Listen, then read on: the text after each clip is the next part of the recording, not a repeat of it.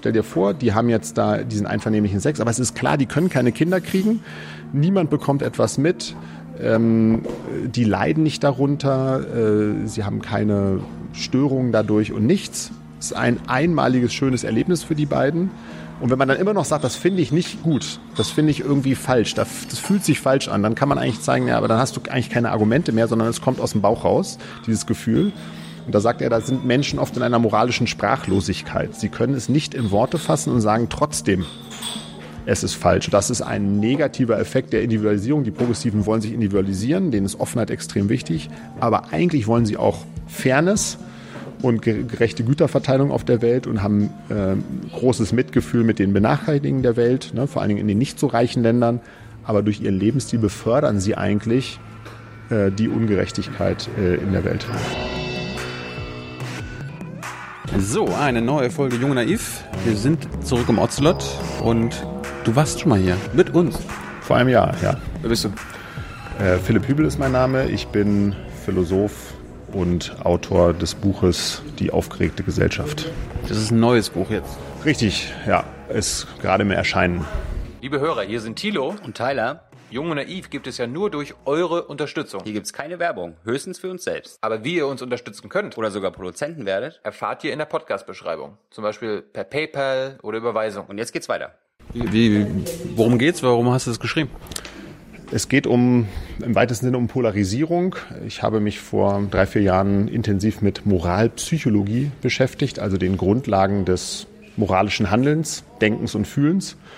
Und hatte da immer Aha-Erlebnisse, habe da irgendwie krasse Studien gelesen und mir gedacht, das ist irgendwie, fordert einen heraus, verwirrt einen und da kann man was draus machen und habe mich dann damit beschäftigt, wie eigentlich äh, wie Emotionen vor allen Dingen unsere Moralvorstellung, unsere Werte prägen. Nicht nur Moral im engeren Sinne, also wenn es um Leben und Tod geht, sondern Moral in diesem weiten Sinne auch, was die Politik betrifft. Also wie wollen wir zusammenleben? Was ist eine gerechte Welt? Wie sollen wir mit Fremden und Flüchtlingen umgehen?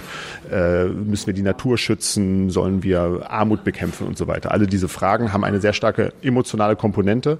Und ich glaube, dass man viele gesellschaftliche, politische Phänomene besser versteht, wenn man sich die Forschung aus der Psychologie vor allen Dingen anschaut. Aber das Buch, ist es jetzt quasi so eine Sammlung aus den ganzen Forschungsergebnissen, die du gesammelt hast? Oder hast du auch eigene philosophische Ideen und Gedanken mit eingebaut? Ja, ich hoffe, da sind auch ein paar eigene Gedanken drin. Aber es ist natürlich, man erarbeitet sich sowas ja nicht alleine, sondern es basiert erstmal auf empirischer Forschung. Ich glaube, die kommt oft zu kurz bei Gesellschaftsdiagnosen. Leute sind immer schnell dabei, die Kultur, die Gesellschaft zu interpretieren und man fragt sich dann immer sehr schnell, okay, du hast jetzt diese Sichtweise auf die Welt, wo kommt das eigentlich her? Ist das deine Intuition oder hast du das irgendwie empirisch begründet? Und ich glaube, man kann sehr viel lernen von Psychologen, die mittlerweile riesen Studien machen, also weltweite Studien an in Dutzenden von Ländern mit teilweise 20, 30.000 Versuchspersonen, wo man einfach gute Vergleichswerte hat, um einfach erstmal zu, herauszufinden, wie sind denn die Werte in den ganzen einzelnen Ländern. Aber ich glaube, es kommt auch noch darauf, dass darauf an, das jetzt in eine Form zu gießen und sich zu fragen, was sind eigentlich so die großen Themen und Linien, die sich durchziehen. Und da glaube ich, das ist der, die Idee des Buches aus verschiedenen Bereichen, Soziologie, Kulturwissenschaft, aber vor allen Dingen Psychologie, auch evolutionärer Psychologie, die Daten so zusammenzubringen und zu ordnen. Und früher war das vielleicht auch eine Aufgabe der Philosophie, die anderen Wissenschaften sozusagen zusammenzuführen und so eine Art äh, ja, Grundlage zu schaffen. Und das war so ein bisschen die Idee äh, in diesem Buch. Was ist denn Moral, wenn wir über Moral sprechen? Moral, wenn man es jetzt einfach sagt, da geht es um Werte und Normen. Gab es früher sogar als Unterrichtsfach. Also geht darum, was richtig und falsch ist und was wir tun sollen. Ja, Normen sind Regeln, was man tun soll. Und Werte, kann man sagen, sind Bewertung, ob etwas richtig oder falsch ist. Woher wissen wir das? Genau, und das ist die große Frage, die sich auch Moral Philosophen stellen. Die Standardantwort wäre traditionell in der westlichen Philosophie, das kommt irgendwie aus der Vernunft. Also wenn ein Mensch lange genug nachdenkt über die Frage, äh, wann darf man einen anderen Menschen töten? Darf man das überhaupt? Gibt es da Situationen? Muss man Leben schützen? Äh, wo, wann ist eine Gesellschaft gerecht? Äh, darf man lügen oder darf man nicht lügen? Wenn man sich diese Fragen stellt, sollte man es idealerweise aus der Vernunft herleiten, vielleicht von allgemeinen Prinzipien, so hat sich das Kant vorgestellt, das müssen irgendwie so universelle Prinzipien sein.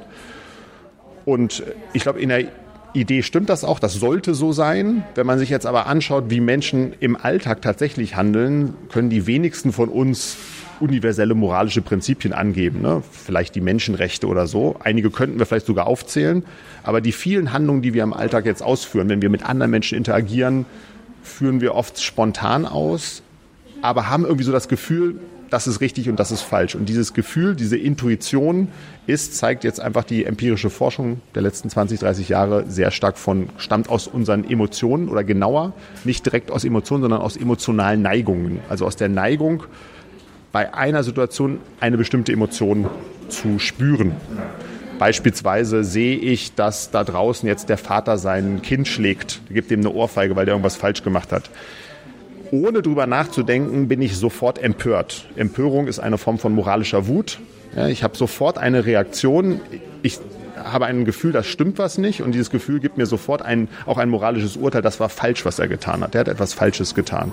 Und dieses spontane, schnelle Reagieren, diese Empörung als moralische Wut, ist für viele Menschen oder in vielen Situationen dann auch die Grundlage für das Urteil. Natürlich könnte ich jetzt auch das rationalisieren und begründen und könnte sagen, na ja, äh, das Kind ist ein Schutzbefohlenes, äh, der Vater ist die Aufgabe des Vaters, äh, seinem Kind äh, Fehltritte zu erklären, äh, körperliche Gewalt führt zu, zu einem Schaden, das Kind leidet, hat vielleicht langfristige Folgen. Das könnte man auch moralphilosophisch begründen, warum er das nicht schlagen soll. Aber es ist nicht so, dass wir es da herleiten, sondern dieses spontane, schnelle zeigt, dass wir das unmittelbar machen, dass wir eine unmittelbare Intuition haben. Aber angenommen, ich sehe jetzt den Vater, der sein Kind schlägt und äh, habe da gar keine Emotionen und sag mir, ja. ja. vielleicht hat er einen guten Grund so. Oder ich, äh, ich denke, ja, ist ja gut so.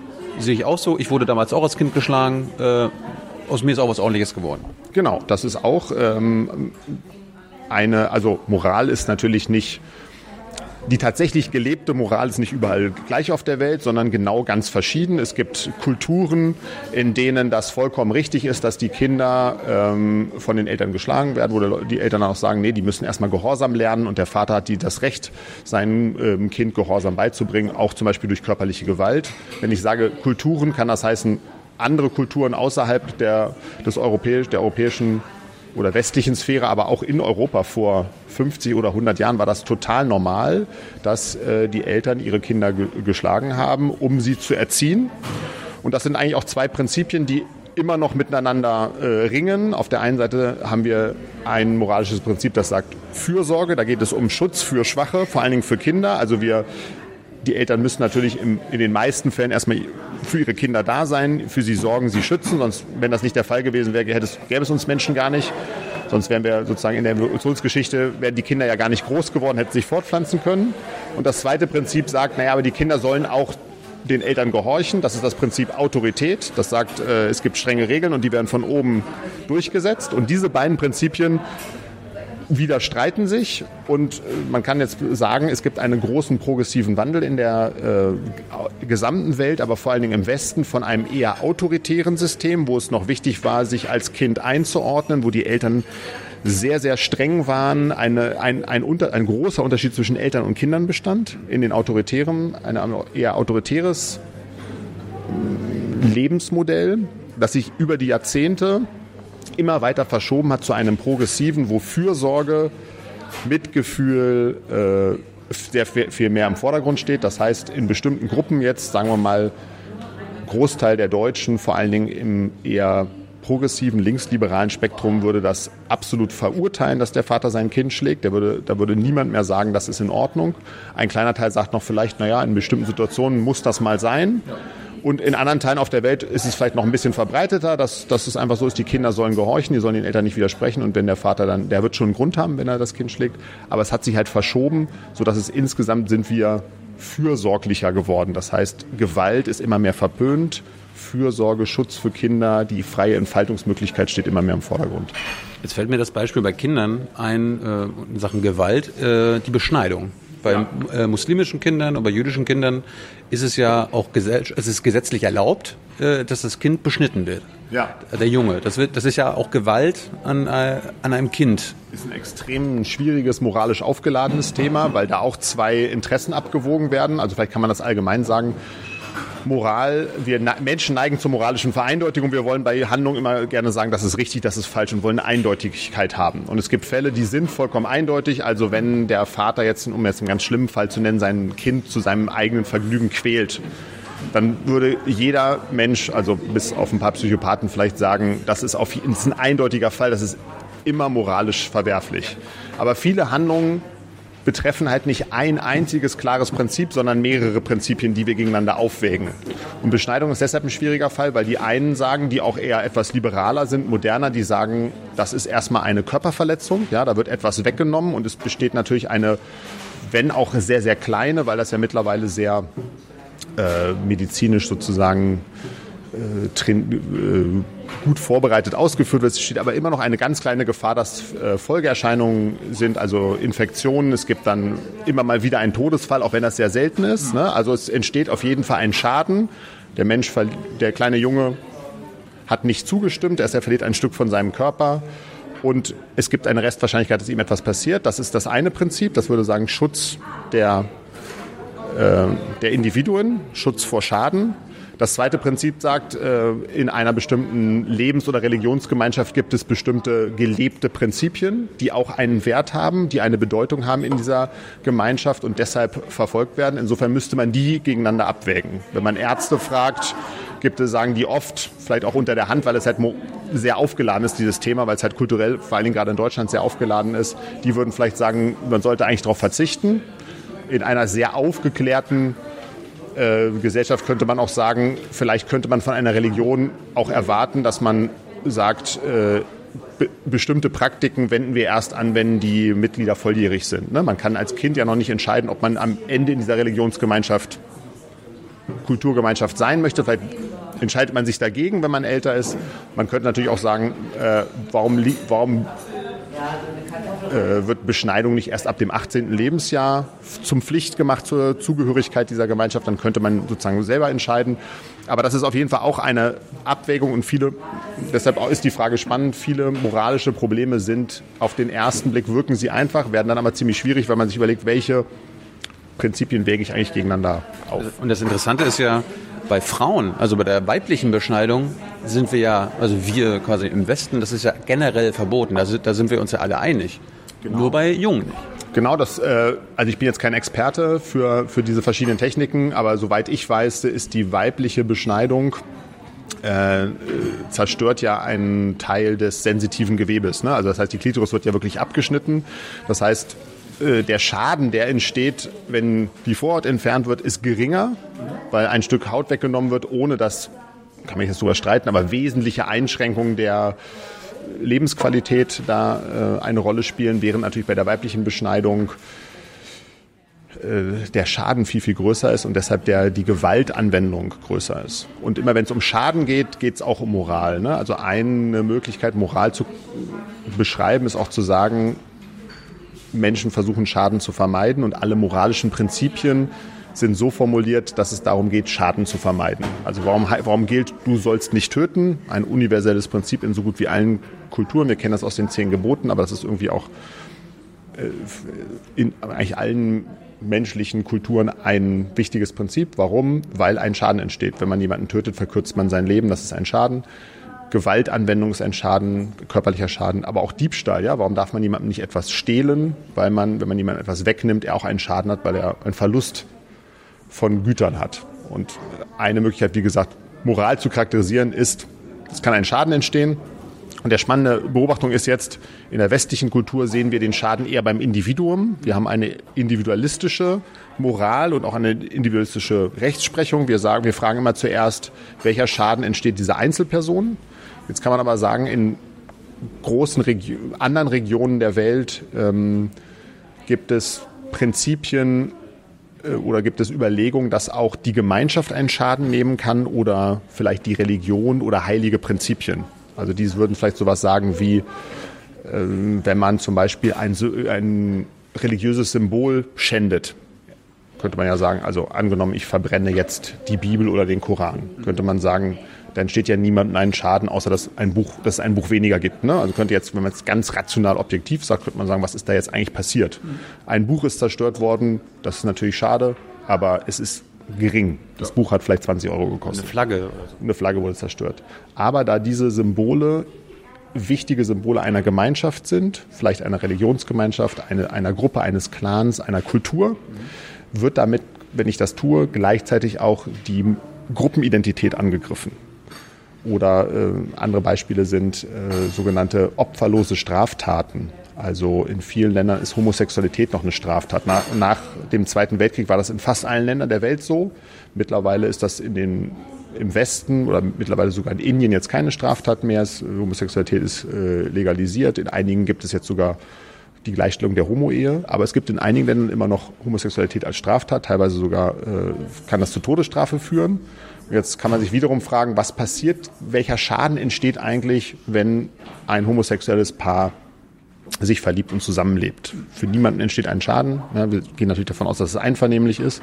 Trotzdem scheint es für einige Moralvorstellungen, eher traditionellistische, kon äh, konservative Moralvorstellungen, darum zu gehen, dass ein Prinzip einen Schaden nimmt, nämlich dieses Prinzip, dass das reine, natürliche die heterosexuelle Ehe ist und das ist eine Abweichung von dem natürlichen, heiligen äh, ein Verhalten das davon abweicht und dann nimmt ein Prinzip einen Schaden, das, wenn man sich bei genauer Betrachtung sagt, eigentlich, der eigentlich so ein bisschen virtuell ist, der Schaden.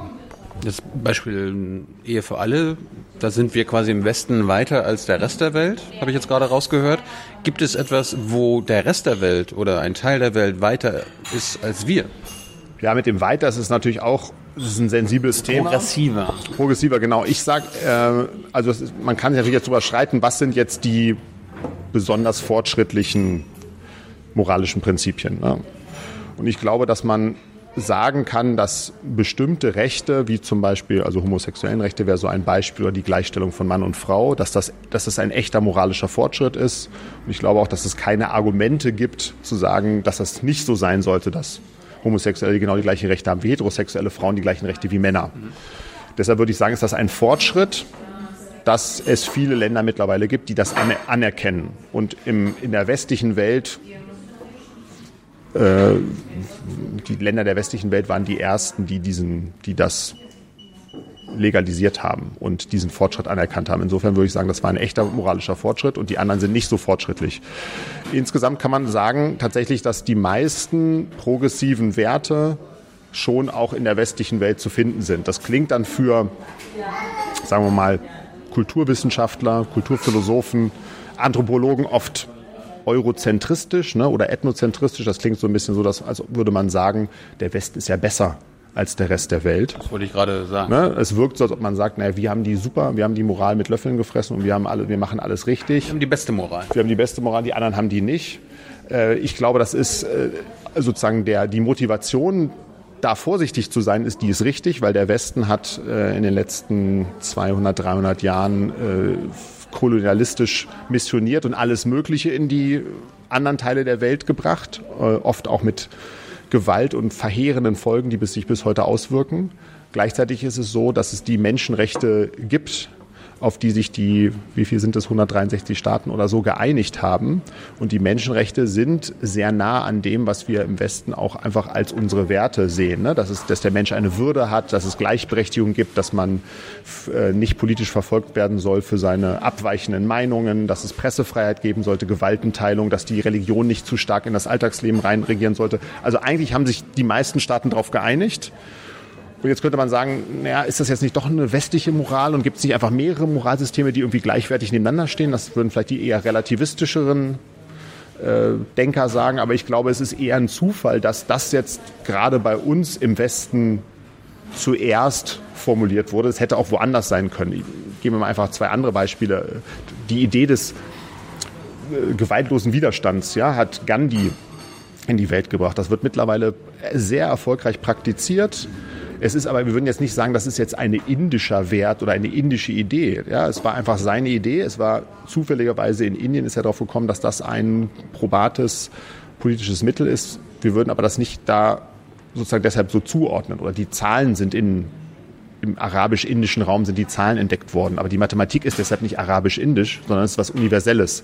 Und ich neige dazu zu sagen, Moral ist auch etwas Universelles. Das ist umstritten, aber ich würde mich als Universalist bezeichnen. Ich glaube, die meisten Argumente sprechen dafür, dass Moral etwas sein muss, was nicht davon abhängig sein darf, wie jetzt gerade in welchem Land ich lebe, ob ich Mann oder Frau bin, sondern es müssen Werte sein, die unabhängig davon, wo ich mich befinde, bestehen. Und dann ist es einfach so, einige davon wurden vielleicht zuerst im westlichen Raum formuliert, aber es hätte auch anders sein können. Hätten auch aus aller, in China zuerst formuliert sein können. Aber ist es unmoralisch für jemanden wie mich im Westen zu sagen, wir haben eine bessere Gesellschaft, wir haben eine bessere Moral als zum Beispiel im Nahen Osten, wo die Frau halt nicht gleichgestellt ist. Das hat auch, es ist, ich glaube, es ist, es ist politisch sehr gefährlich, das zu sagen.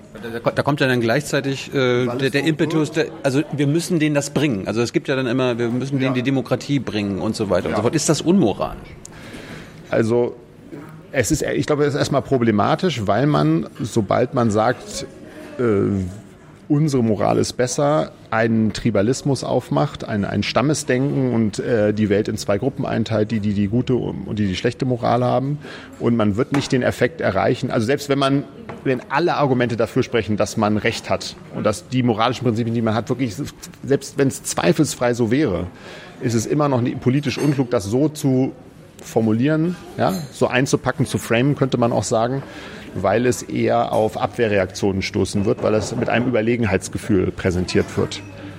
Und die zweite Frage, die du gestellt hast, wäre jetzt die, wir leben in einer Demokratie und glauben, wir haben gute Gründe, dass zum Beispiel freie Meinungsäußerung, Gewaltenteilung, äh, dass das Werte sind, die wir hochhalten und wir finden es auch richtig, dass Frauen die gleichen Rechte haben wie Männer. Das ist nicht in allen Ländern so. Jetzt könnte man, kann man sich fragen, haben wir jetzt die Pflicht, dieses bessere System, wofür wir vielleicht auch Argumente haben, in die Welt zu tragen. Ja? Und wahrscheinlich hatte, hat man auch die Pflicht, die Leute davon über, zu überzeugen.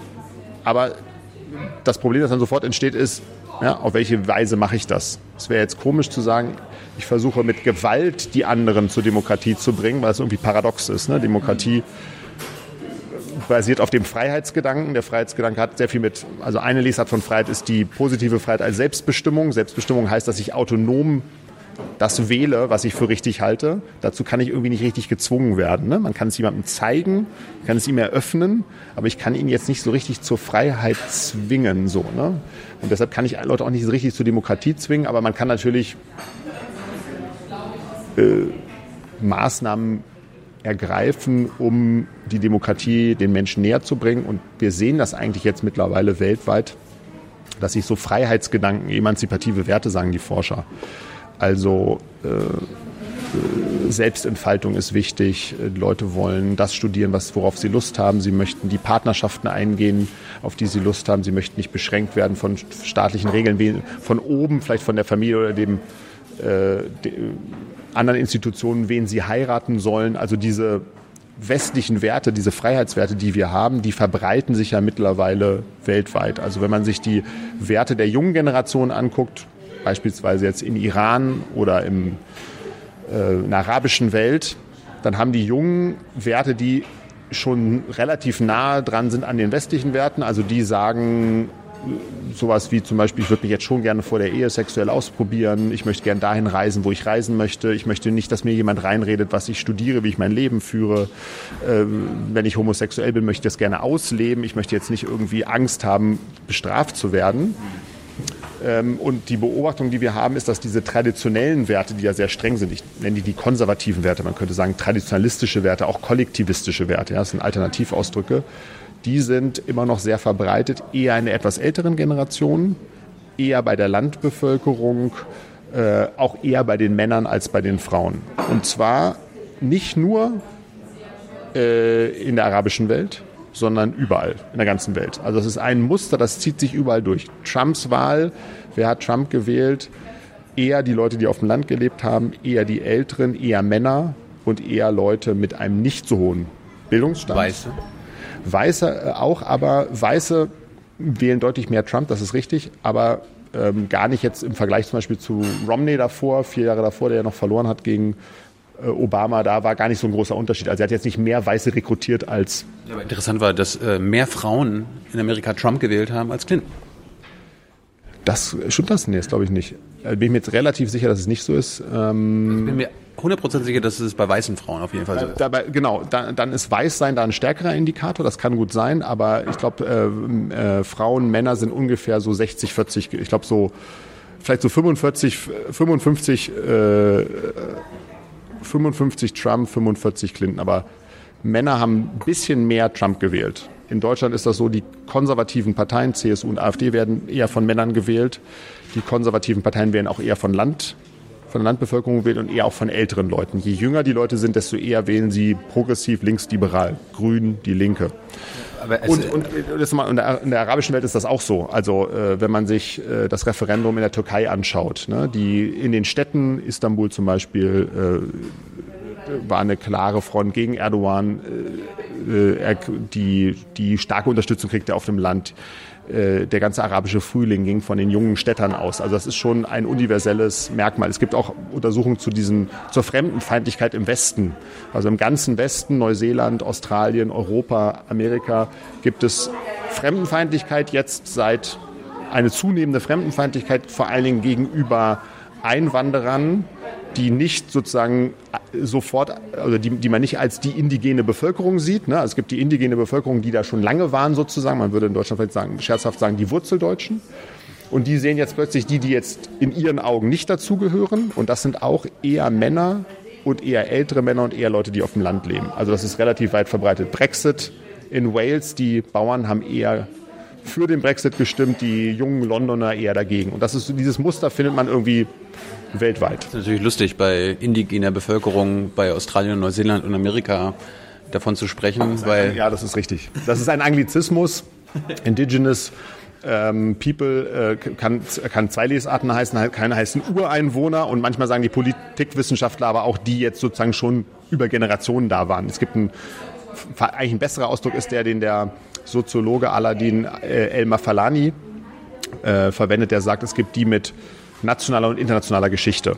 Ne, und die mit nationaler Geschichte sind die Generationen schon länger ja. vor Ort und die mit internationaler Geschichte, die haben Migrationsgeschichte, könnte man auch sagen. Und ähm, gibt, aber es gibt jetzt einen zunehmenden Trend, dass die älteren Leute mit nationaler Geschichte plötzlich eine Bedrohung sehen, in denen die dazugekommen sind, woher auch immer. Ja. Nochmal zu den äh, zu Frauen und Trump. Ja. Trump hat ja eine Menge unmoralische Dinge gesagt über Frauen. Er hat ja. äh, Taten, also nachweisbare unmoralische Taten mit Frauen gemacht und so weiter und so fort.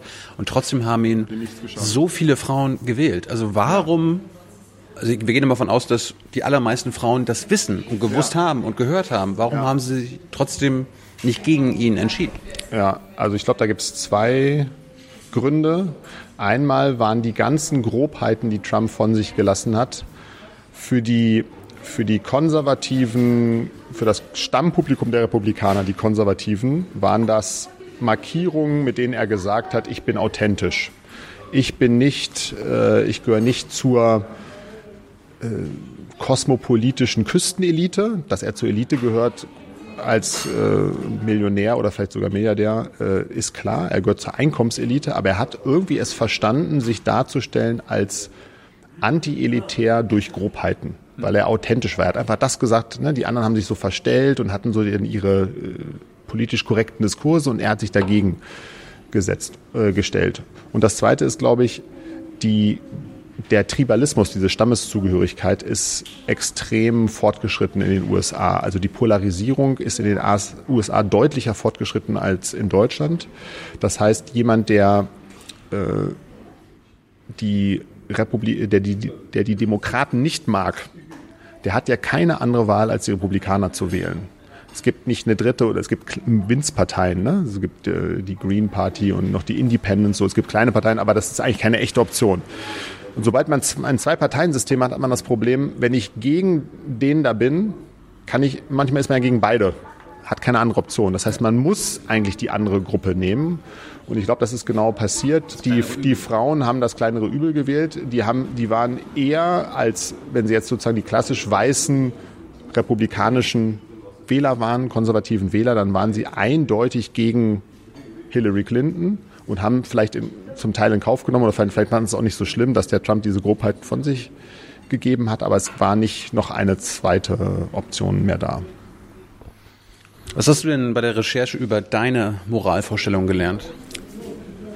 Ähm, also ja, verschiedene Dinge. Also einmal war für mich eine unglaubliche Überraschung, dass wir so schnell diese moralischen Urteile fällen. Also es gibt Versuche, da fragt man Leute, ähm, wir haben schon mal drüber gesprochen, darf, dürfen unfruchtbare Geschwister einvernehmlichen Sex haben? Oder darf ich jemanden von einer Brücke stoßen, der unschuldig ist, der steht da so und wenn ich ihn runterstoße, kann ich aber fünf andere retten, weil der so vor so einem Zug fällt und äh, der Zug fährt dadurch nicht weiter. Darf ich sowas machen?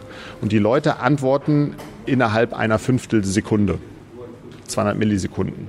Das ist ungefähr so schnell, wenn man so ganz schnell so zweimal mit dem Finger tippt, also so ein, so ein Mausklick oder so ein Touchpad-Klick. Oh, also Sie können nicht drüber nachgedacht haben, aber Sie haben sofort innerhalb, also kürzer als eine Sekunde, die Intuition falsch richtig. Sie haben es gehört und wissen sofort, das darf man, das darf man nicht. Und das ist schon erstaunlich, dass man, man muss sich dann sofort fragen, wo kommt denn das eigentlich her? Man hat diesen Fall vielleicht noch nie so gehört. Also man kann nicht drüber nachgedacht haben. Man hat kein allgemeines Prinzip in seinem Kopf formuliert, wann man Leute von Brücken stoßen darf oder äh, über Inzest. Man hat darüber eigentlich jetzt keine allgemeinen von dem man das schnell ableiten kann. Das heißt, es muss irgendwo einen ganz starken Mechanismus in uns geben, der uns da hilft, so erstmal spontan so ein Urteil zu fällen. Beim Thema Inzest habe ich, äh, als ich das bei dir gelesen habe, habe ich lustigerweise an Game of Thrones gedacht. Ich weiß nicht, ob du die Serie kennst. Ja. Ähm, da ist ja jetzt die, ist, also für die, die es nicht kennen, ne, es gibt natürlich Cersei und äh, Jamie, das sind Geschwister. Ja. Das ist, da ist der Inzest offenbar. Ja. Und dann gibt's aber, da, also das ist auch für den Zuschauer klar, okay, das ist unmoralisch. Ja. Dann gibt's aber den anderen Fall, ja. also die letzte Staffel mit äh, Queen Daenerys und Jon Snow. Ja. Die wissen nicht, dass sie, äh, dass ähm, Daenerys die Tante vom, vom John ist. Beziehungsweise John der Onkel von ihr. Die wissen das nicht. Die verlieben sich ineinander äh, haben, verliebt, also haben, ja, ja, Anziehungskraft. haben Sex, ja. äh, also wird gezeigt, aber sie, so, aber sie, sie wissen noch nicht, dass ja. sie verwandt sind, also dass sie in einer Familie sind. Ja. Und da ist dann für mich als Zuschauer was, was ist meine Moral da? Also da, da bin ich echt äh, so am Schwanken. Finde ich das gut, weil sich quasi zwei gefunden haben, die sich ineinander verliebt haben, ja. obwohl ich weiß, dass es Inzest ist? Ja. Oder ist es so, okay, ich weiß, dass es Inzest ist und darum kann ich mich für sie nicht freuen? Also äh, das ist auch sehr interessant. Also vielleicht erstmal allgemein zu der moralischen Frage. Die Menschen, die sehr progressiv sind und sagen, meine Moral soll nur danach gehen, wird die Autonomie von jemandem, also die Freiheit irgendwie eingeschränkt, ist irgendwas, ist irgendwas unfair oder wird, wird ein Grundrecht verletzt. Die neigen auch zu sagen, nee, Inzest in diesem Fall, wenn jetzt wirklich nichts Schlimmes passieren kann, kann kein Nachwuchs da entstehen, der irgendwelche Behinderungen oder Nachteile davon hat, die würden dann auch tendieren dazu zu sagen, das ist gar nicht so schlimm, Inzest. deshalb ist das ein guter Test, um herauszufinden, ist jemand konservativ oder progressiv. Die Konservativen sagen, nee, das, das fühlt sich falsch an, das ist irgendwie widerlich, das ist eklig, da habe ich, hab ich eine Distanz und deshalb ist es auch falsch. Und das zweite interessante Beobachtung ist jetzt, äh, warum werden wir eigentlich ständig damit in, in Filmen und Serien konfrontiert? Und es gibt eine interessante, also finde ich, eine, eine, eine Kulturbeobachtung, dass schwierige, komplexe moralische Fragen waren eigentlich ein Merkmal von Hochkultur, von Literatur, von Arthouse-Filmen. Und, und äh, die Unterhaltungskultur war früher relativ klischeehaft. Ne? Da gab es den Guten, der hat am Ende gewonnen und äh, ne, die Prinz, Prinzessin, die Frau wurde dann befreit. Irgendwie, die, dies war sehr stereotyp und klischeehaft und es waren irgendwie, die Verteilungen waren klar und die Geschichten waren auch oft nicht sehr komplex. Ja.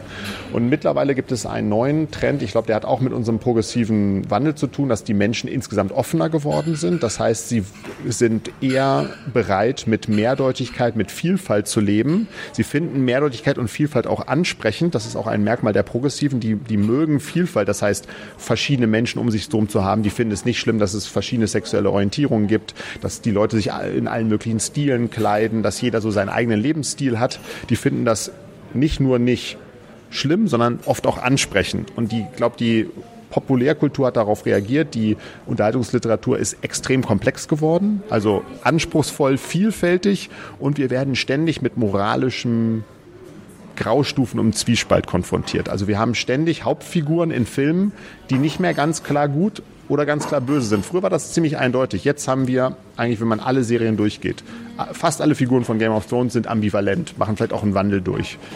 Walter White in ähm, Breaking Bad, äh, Homeland. Äh, Anti-Heroes. Genau, es sind Anti-Heroes äh, und das wäre meine These, sie erziehen aber das Publikum auch zu einer bestimmten Form von Offenheit, weil wir jetzt plötzlich konfrontiert werden mit moralischen Graustufen und uns jetzt fragen müssen, warum finde ich das jetzt eigentlich schlimm oder nicht schlimm? Warum, warum identifiziere ich mich mit ihm oder bin vielleicht auf der Seite von dieser Hauptfigur, obwohl er oder sie Dinge tut, die ich eigentlich verurteile? Und dieses Auseinandersetzen mit Ambivalenz, Mehrdeutigkeit, so Graustufen ist eigentlich ein gutes Zeichen, denn je mehr Vielfalt und Ambivalenz wir in der Moral erkennen, desto besser können wir auch über moralische Themen reden. In, typischerweise neigen wir eher dazu, von unserem Naturell immer alles klar in Schwarz und Weiß einzuteilen. Das verstellt aber für viele Menschen den Blick auf Nuancen. Ne? Also sie wollen, um auf das Beschneidungsfall Fall zurückzukommen, sie sagen, es ist eindeutig richtig, dass beschnitten wird. Das ist eine alte kulturelle Tradition. Das muss so sein. Oder sie sagen, eindeutig ist es falsch, weil da eine Körperverletzung stattfindet. Aber Moral ist oft schwierig, weil man halt gerade diese zwei oder vielleicht noch mehr Prinzipien gegeneinander aufwiegen muss. Aber habe ich jetzt richtig verstanden, wenn ich quasi es nicht, also diesen Inzest, jetzt ja. doch nicht so schlimm finde, dass ich dann progressiv bin? Ja. Weil, weil dann denke ich ja gleichzeitig, okay, Inzest ist das eine, Pädophilie ist das andere. Ja, aber das gibt einen wichtigen Unterschied bei den zwei. Ähm, also ich frage mich, genau. Nee, aber ich, ich, ich frage mich, ob ich, äh, wenn ich der progressivste Mensch der Welt sein möchte, dass ich dann irgendwie auch Verständnis für Pädophilie habe. Nee, aber das ist noch ein Unterschied, weil bei Pädophilie ja eindeutig ein Schaden entsteht. Ne, da gibt es einen Erwachsenen und ein Kind, das schutzbefohlen ist und gegen den Willen des Kindes, und das Kind hat noch gar nicht den, kann vielleicht den Willen auch noch gar nicht in der Weise bekunden, wird es ausgenutzt in einer Abhängigkeitssituation. Und das ist nach universeller Moral immer ein Schaden. Also das ist niemals zu rechtfertigen. Während bei Inzest ist jetzt die, der äh, interessante Fall, dass man sich fragen muss, welcher Schaden entsteht eigentlich. Und diese Moralpsychologen, äh, einer heißt Jonathan Haidt, der das äh, sich ausgedacht hat, diese Fälle, die haben diese Fälle genau so gewählt, dass sie irgendwie komisch klingen, wir sie unangenehm finden, aber eigentlich kein Schaden entsteht. Also er hat es genau so formuliert, dass er gesagt hat, stell dir vor, die haben jetzt da diesen einvernehmlichen Sex, aber es ist klar, die können keine Kinder kriegen, niemand bekommt etwas mit, ähm, die leiden nicht darunter, äh, sie haben keine Störungen dadurch und nichts. Es ist ein einmaliges schönes Erlebnis für die beiden. Und wenn man dann immer noch sagt, das finde ich nicht gut, das finde ich irgendwie falsch, das, das, fühlt sich falsch an, dann kann man eigentlich zeigen, ja, aber dann hast du eigentlich keine Argumente mehr, sondern es kommt aus dem Bauch raus, dieses Gefühl. Und da sagt er, da sind Menschen oft in einer moralischen Sprachlosigkeit. Sie können es nicht in Worte fassen und sagen trotzdem, es ist falsch. Und das ist für ihn ein Hinweis, dass bestimmte Moralvorstellungen doch eben nicht aus vernünftigen allgemeinen Prinzipien abgeleitet werden, sondern aus einem Bauchgefühl. Und Aber das wäre wieder das Beispiel, wir hatten schon mal darüber gesprochen, Ekel. Ne? Also Menschen, sobald es um äh, den Körper geht, um Sexualität, Leben und Tod, Drogen, diesen, diesen Bereich da sind Le Leute, die sich schnell ekeln, auch strenger. Sie würden eher sagen, man darf keinen Alkohol trinken, man darf keine Drogen, man darf, äh, Homosexualität ist unnatürlich, Sex vor der Ehe, Selbstbefriedigung, Sterbehilfe, Abtreibung. Also alle dieser The Themenkomplex, da sind die besonders streng, weil sie sich, äh, oder ein Faktor dabei ist, dass sie sich auch schnell ekeln. Und dann spontan schnell sagen, das, das stimmt was nicht wenn man sie dann aber fragt, was ist denn jetzt die moralphilosophische Begründung, was sind denn, welche Prinzipien werden verletzt, fällt es den Leuten oft sehr viel schwerer, das in Worte zu fassen.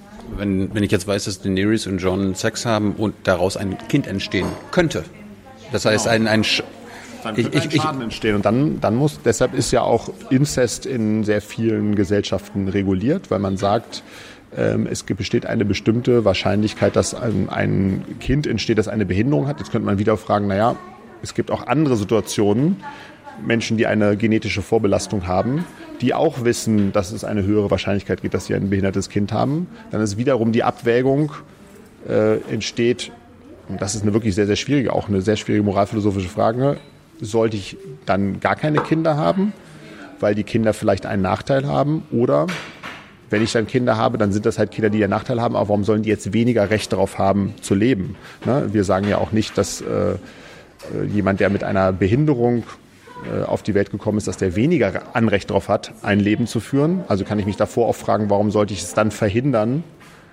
mit allen Mitteln dass überhaupt äh, ein behindertes Kind entsteht. Ähm, beim Thema, bei dem anderen moralischen Dilemma Flugzeugentführung. Mhm. Also ich habe es gelesen, ist mir ja. sofort äh, Thomas de Maizière eingefallen. Ich hatte den vor ein paar Wochen, habe sein mhm. Buch gelesen und da hat er den Fall mit der Flugzeugentführung, ob ja. ähm, der Staat das Flugzeug vorsorglich abschießen kann. Ja. Weil es könnte ja sein, dass der Entführer das äh, Flugzeug irgendwo reinsteuert und äh, noch mehr Schaden anrichtet, außer die Tode ja. der Menschen im Flugzeug. Ja. So, und Thomas de Maizière hat dann gesagt, ja, ja, Verfassungsgericht hat ja äh, beschlossen, das darf nicht. Ja. Das darf nicht passieren. Du darfst ein, äh, das, darfst das Leben von einem unschuldigen Menschen nicht mit anderen aufwiegen. Ja. De Maizière sagt dann so, ich hätte es aber trotzdem gemacht ja. und hätte quasi die, die rechtlichen Folgen in Kauf genommen. Ja, das ist eine unmögliche Entscheidung. Ähm, also die, was dahinter steckt, sind zwei verschiedene Auffassungen von äh, Ethik es gibt verschiedene Vorschläge. In der sogenannten normativen Ethik gibt es verschiedene Vorschläge, was jetzt eigentlich das ethische Grundprinzip sein sollte. Und in Deutschland haben wir diese kantianische Tradition. Kant hat den kategorischen Imperativ formuliert und hat gesagt, man soll so handeln, dass das Handeln jederzeit äh, verallgemeinerbar ist und dass man daraus eine allgemeine Staatsform machen kann und man soll Menschen immer ähm, oder ich sag mal vereinfacht gesagt, man soll Menschen nicht als Objekte behandeln, sondern immer als Personen mit Würde. Und wenn man äh, Menschenleben gegeneinander aufwiegt und sagt, naja, äh, wenn ich jetzt hier die drei opfere, kann ich aber die fünf retten, dann behandle ich die Menschen nicht als volle Individuen mit Würde, sondern nur noch als Verhandlungsmasse, als Zahlen. Und aus dieser Tradition heraus äh, versteht sie auch einen Teil der deutschen Rechtsprechung, dass sie sagen, das ist sozusagen die, das ist die Idee der Menschenwürde, die hintersteht. Wir dürfen deshalb nicht eine Abwägungsüberlegung in das Gesetz reinschreiben. Die zweite äh, Gegentheorie ist die von John Stuart Mill. Der war Konsequenzialist. Der hat gesagt, nee, es kommt nicht darauf an, äh, äh, primär darauf an, mit welchen Absichten ich die Tat ausführe und ob ich den Menschen jetzt dadurch mit Würde oder Unwürde behandle, sondern es kommt darauf an, in der Ethik das Glück für die meisten zu vermehren. Ne, es kommt auf die Konsequenzen der Handlung an, nicht auf die Handlung selbst. Ne. Kant würde sagen, die Handlung ist verboten, wenn sie die Würde verletzt. Und äh, John Stuart Mill sagt, nein, äh, es kommt erstmal primär darauf an, dass das, was am Ende rauskommt, für alle das Beste ist. Und jetzt ist es so, diese beiden Denkungsarten gibt es aber beide in uns Menschen. Also wir haben sowohl pflichtethische, kantianische Intuition, dass wir sagen, bestimmte Taten, die müssen einfach verboten sein. Ich kann nicht einfach einen Unschuldigen umbringen. Da haben wir eine ganz starke Hemmung, sehr starke pflichtethische äh, Berufung, dass wir sagen, nein, das geht nicht, das, ist, das verletzt die Würde oder überhaupt die Rechte dieses Einzelnen. Wir haben aber auch konsequenzialistische Intuitionen und die haben wir immer dann, äh, wenn die Zahlen groß werden oder wenn es wirklich eine echte Abwägung ist. Und so eine, äh, ein Beispiel mit dem Flugzeug wäre ja so, ne, wir haben ein Flugzeug, da ist der Terrorist an Bord. Dieses Flugzeug wird in dieses Stadion fliegen. Das war dieses Theaterstück von dem Schirach, das dann für die Diskussion gesorgt hat. Aber es ist eine schöne Veranschaulichung. Wenn das jetzt in dieses Stadion hineinfließt, dann fliegt, dann werden ja die Menschen im Stadion auch noch sterben. Einige Tausende auf jeden Fall. Einige Tausende werden da auch noch sterben. So, und jetzt äh, haben die Deutschen abgestimmt und 87 Prozent haben gesagt, wir sollen das Flugzeug abschießen. Ne? Hm.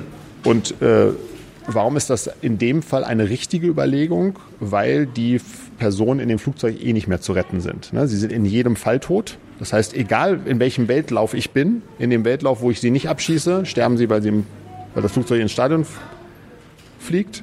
In dem Weltlauf, wo ich sie abschieße, sterben sie, weil sie abgeschossen werden. Und der einzige Unterschied ist, in dem einen leben sie ein paar Minuten länger.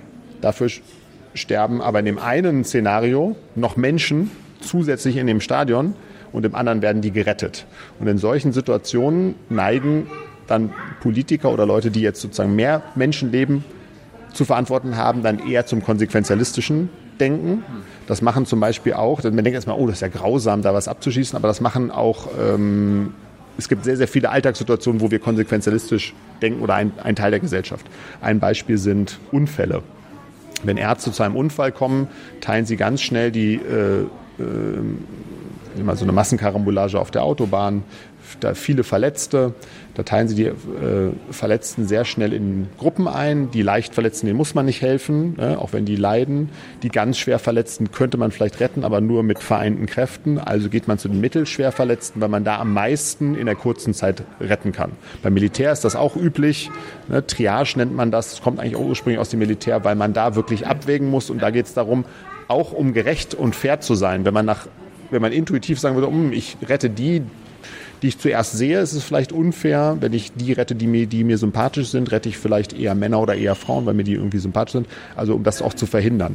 Und wenn äh, im Gesundheitswesen Medikamente entwickelt werden, ne, dann auch, gibt es auch Abwägungen. Also angenommen, ich kann zwei Medikamente entwickeln, ich habe jetzt noch 10.000, äh, 10 Millionen Euro dafür zur Verfügung, kann investieren und das eine Medikament ist für eine Krankheit, die im Jahr, eine seltene Erbkrankheit, die im Jahr 50 Menschen Leben kostet. Und die andere ist äh, eine Krankheit, die im Jahr 10, 10 Menschen Leben kostet. Ne? Also ich kann entweder 50, man weiß, nach zwei Jahren Forschung kann ich eine der beiden Krankheiten heilen, würde man sicherlich erst die nehmen, die mehr Menschen Leben kostet, weil man auch sagt, naja, mehr zu retten ist besser als weniger zu retten. Das ist auch konsequenzialistisches Denken. Konsequenzialistisches Denken insgesamt ist aber verpönt, weil es so kalt und berechnend wirkt. Also wir scheuen uns davor zu sagen, wir wägen ab, aber in vielen Extremsituationen, Alltagssituationen müssen wir abwägen. Deshalb ist es uns nicht ganz fremd. Und wenn jetzt de Maizière sagt, er hätte es trotzdem abgeschossen, dann hätte er natürlich gesagt, ich nehme jetzt das dann auf mich. Er wäre dann verurteilt worden, äh, weil die deutsche Rechtsprechung ist da klar. Aber er hätte dann sozusagen aus einer anderen moralischen Überlegung heraus das gerechtfertigt, dass er sagt, ich opfere jetzt auch meine Freiheit vielleicht, wenn er ins Gefängnis gegangen wäre, um diese Menschen zu retten. Und der wichtige Punkt ist, man darf es auf keinen Fall ins Gesetzbuch reinschreiben. Ne? Also man würde, es ist, das ist übrigens in meinen Augen auch konsequenzialistisch, es, ist, es wäre falsch, in irgendwo ins Gesetz reinzuschreiben, der Minister darf per Dekret ein Flugzeug abschießen. Weil in welcher Situation? Ich meine, das kann unglaublich ausgenutzt werden. Vielleicht ist es gar eine echte Gefahrensituation, vielleicht sind die Beweise gefälscht, vielleicht macht er das spontan. Das heißt, äh, die über Leben und Tod zu entscheiden, das muss irgendwie gedacht als Möglichkeit, denkbare Möglichkeit, muss es im Raum stehen, aber es darf nicht kodifiziert werden. Und das würden auch Konsequenzialisten sagen. Sie sagen ja immer, was sind die Folgen? Die Folgen sind zu gefährlich, wenn ich das ins Gesetz schreibe. Das heißt, als Konsequenzialist, auch wenn man sagt, eigentlich sind die Konsequenzen wichtig, sollte man das nicht ins Gesetz Buch schreiben, weil die Konsequenzen von kodifiziertem Recht gefährlich sein können. Wo, in welchem Bereich in deinem Leben bist du konsequenzialistisch? Ich muss ganz ehrlich sagen, ich hatte ja zum Glück noch nicht, äh, war ich noch nicht in einer Situation, wo ich wirklich in, entscheiden musste. Aber ich. Ja, aber, zum Beispiel angenommen, du fliegst gerne in den Urlaub. Ja. Da könntest du ja auch konsequenzialistisch sein und sagen, Okay, ich weiß, wie, wie ich damit unsere Umwelt schädige. Stimmt, also genau, also wenn man sagt, äh, ähm, das ist noch ein bisschen ein anderer Aspekt, ähm, das wäre sozusagen jetzt nicht reiner Konsequenzialismus, aber äh, es gibt Situationen, wo die Konsequenzen unserer Handlungen auch eine Rolle spielen. Ne? Und wir, wir Menschen neigen dazu, oder das ist vielleicht auch ein interessanter Anschluss, also wir Menschen neigen dazu, erstmal unsere Primärhandlung zu sehen und zu sagen, also was ich jetzt mache, ist doch in Ordnung. Und wir tendieren dazu, etwas zu übersehen, dass jede Handlung auch Folgen hat. Und die Konsequenzialisten sind natürlich die, die sagen, naja, wir müssen uns die Folgen alle angucken. Deshalb neigen die ein bisschen eher dazu, auch langfristig zu schauen, was passiert. Und da ist natürlich Umwelt ist so ein Beispiel. Äh, wenn ich jetzt mit dem Flugzeug fliege, scheint ja erstmal gar nichts zu passieren. Ne? Ich bin in das Flugzeug gestiegen, bin ausgestiegen, was ist passiert? Wenn ich meinen Müll wegschmeiße, passiert auch nichts Schlimmes. Immer wenn wir die Umwelt strapazieren, sind die der ist der Beitrag, den wir selber leisten, relativ klein. Aber die langfristigen Folgen sind verheerend und die langfristigen Folgen, da, da denken Menschen nicht so gerne drüber nach, blenden wir gerne aus. Und äh, das ist auch, würde ich sagen, ein neuer Aspekt dieser progressiven Wende, dass Menschen sich viel stärker sensibilisiert haben für die Handlungsfolgen ihres Lebensstils in Bezug auf die ganze Welt. Das war vor 50, 60 Jahren vollkommen undenkbar, dass ein Deutscher sich gesagt hätte, oh, wir verbrauchen zu viel Energie. Darunter könnten ja vielleicht Menschen in, in der südlichen Halbkugel in 50 Jahren runter leiden. Ne, das ist eine neue Denkungsart, seinen Horizont auszuweiten und zu sagen, wir sind moralisch verantwortlich für äh, das Gemeinwohl also Umwelt als Gemeinwohl, Commons wird das im Englischen genannt, etwas, was wir alle beeinflussen. Insofern, ja, wenn du jetzt nochmal auf mich kommst, ich äh, mache sicherlich nicht genug, man könnte immer noch mehr machen, aber ich fahre zum Beispiel, habe kein Auto, fahre Fahrrad, ich fahre auch, äh, fliege auch nicht innerhalb von Deutschland, aber ich bin auch schon ab und zu in Urlaub geflogen ähm, mit einem schlechten Gewissen, weil ich weiß, dass das natürlich äh, einen Abdruck hinterlässt und dass sich das viele Menschen nicht leisten können und ich sozusagen ein tolles Luxuserlebnis habe auf Kosten eigentlich äh, der nachfolgenden Generationen. So, ich lese jetzt aus deinem Buch heraus, dass du wahrscheinlich zu den Progressiven gehörst, nicht Ja, zu den Konservativen und so weiter, aber worum beneidest du Konservative, wenn es um Moral und Ethik geht? Also ich persönlich äh, habe so stark antiautoritäre Neigungen, dass ich die eigentlich, äh, und das Autorität ist sozusagen ein typisches Merkmal des Konservativismus, dass ich die Konservativen eigentlich so wenig beneide. Aber ich kann vielleicht mal allgemeiner sagen, was so Merkmale sind der eher Menschen, die eher konservativ kollektivistisch leben, haben zum Beispiel, ähm, äh, bei denen halten die Ehen länger, die haben engere Freundschaften, die haben einen ruhigeren Lebensstil, ähm, die be besuchen ihre Eltern häufiger, äh, leben auch mehr in der Nähe ihrer Eltern. Also es gibt bestimmte Merkmale, die typisch sind für einen eher kollektivistisch-konservativen Lebensstil. Das ist jetzt weltweit gemacht worden, das sind weltweite Studien. Und äh, das sind schon Werte, die in unserer, sagen wir mal, sehr individualistischen Gesellschaft in gewisser Weise verloren gehen, ja, weil es uns wichtiger geworden ist im Westen, vor allem in, im individualistischen, ja, gebildeten liberalen Bürgertum ist es sehr wichtig geworden, äh, Self-Expression, also sich selbst auszudrücken, sich selbst zu entfalten, kreativ zu sein, das Besondere zu erleben, individuell zu leben. Und diese, dieser Lebensstil hat teilweise ungewollte äh, Folgen. Zum Beispiel, dass Freundschaften und Liebschaften lockerer geworden sind. Ne? Viele Menschen sehen sich nach Nähe und langfristigen engen Beziehungen mit Freunden oder Liebespartnern. Aber wenn man sich individualisieren will und viel erleben will und Abwechslung will, das Neue, Offenheit, Vielfalt, ist das natürlich nicht so leicht einzulösen. Es widerspricht sich.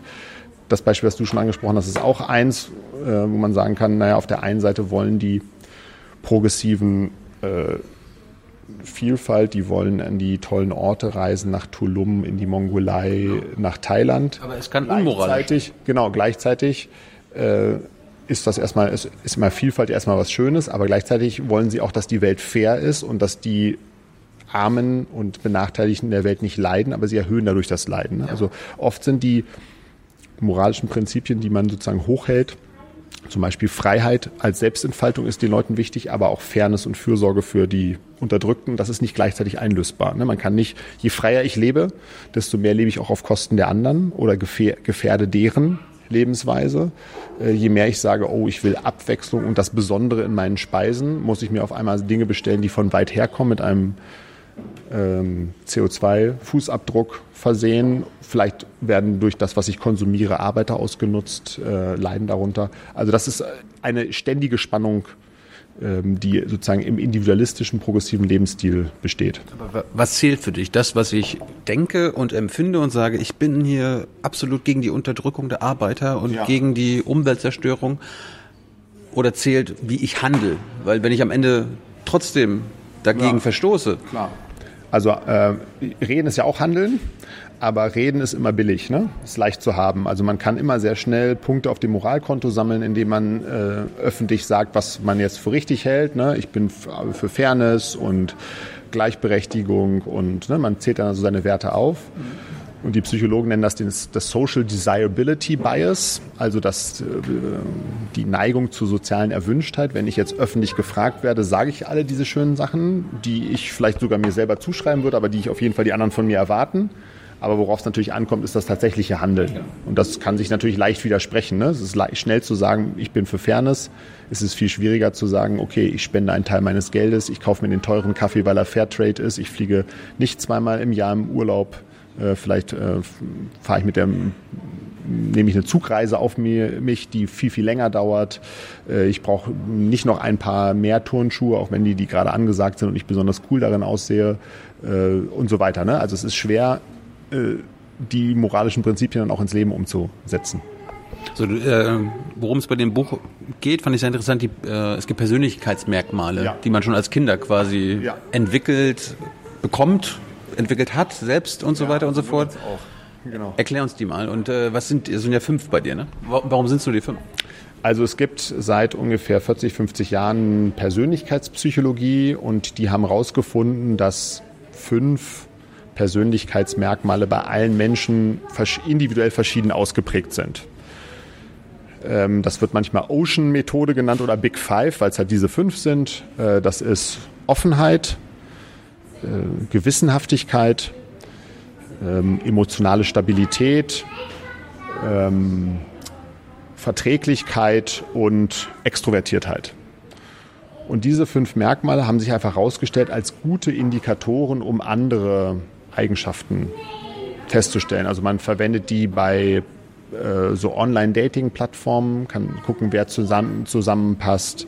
Das wird äh, in Assessment-Centern verwendet, wenn sich Leute, Leute äh, rekrutieren ne, und neue Leute einstellen wollen in Firmen. Und jetzt hat sich gezeigt, diese Merkmale sind auch korreliert mit politischen Einstellungen. Soll ich noch mal kurz zu den Merkmalen sagen, was die, was die Merkmale zeigen? Also Offenheit ist äh, das Merkmal, Menschen, die offen sind, wollen das Neue, sie wollen Vielfalt, sie wollen Abwechslung, sie können mit Mehrdeutigkeit umgehen und in der Extremform sind Sensation Seeker. Ne? Die wollen, wollen immer krasse Unterhaltung. Ja? Das ist Offenheit. Leute, die offen sind, interessieren sich aber auch für neue Ideen, für abstrakte Ideen, für Kreativität, für Kunst. Ähm, das ist ein typisches Merkmal, könnte man vielleicht sagen, im kosmopolitischen Bürgertum. Ja? Das ist ein eher da verbreitet. Hm. Gewissenhaftigkeit, das sind Leute, die sehr äh, strukturiert, geordnet sind, strebsam, systematisch, äh, sehr, sehr fleißig und ehrgeizig. Äh, ist auch im Bürgertum natürlich verbreitet, ne? auch in der Wissenschaft. Und Menschen, die diese Eigenschaften haben, neigen eher ein bisschen zum konservativen Denken. Dieses Merkmal sagt eher konservatives Denken voraus. Man kann auch beide zusammen haben, dann ist man so in einer gesellschaftlichen Mitte, dann kommt es darauf an, wohin man tendiert.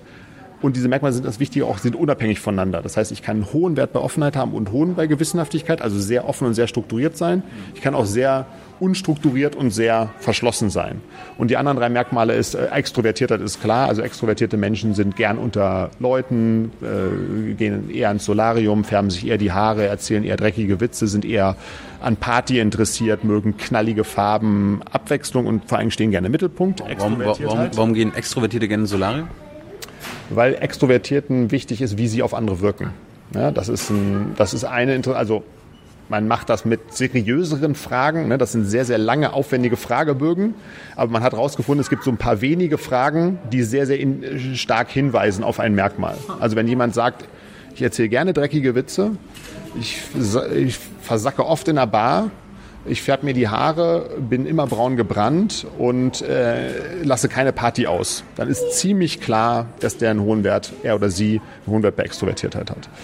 Emotionale Stabilität ist eigentlich auch klar. Das wird manchmal auch Neurotizismus genannt oder man könnte auch sagen Instabilität. Also Leute, die sehr emotional instabil sind, äh, haben häufig Ängste, eher, neigen eher zu Depressionen, haben oft Schlafstörungen, äh, waren schon mal beim äh, Psychotherapeuten und so. Ne? Also die sind emotional nicht so stabil.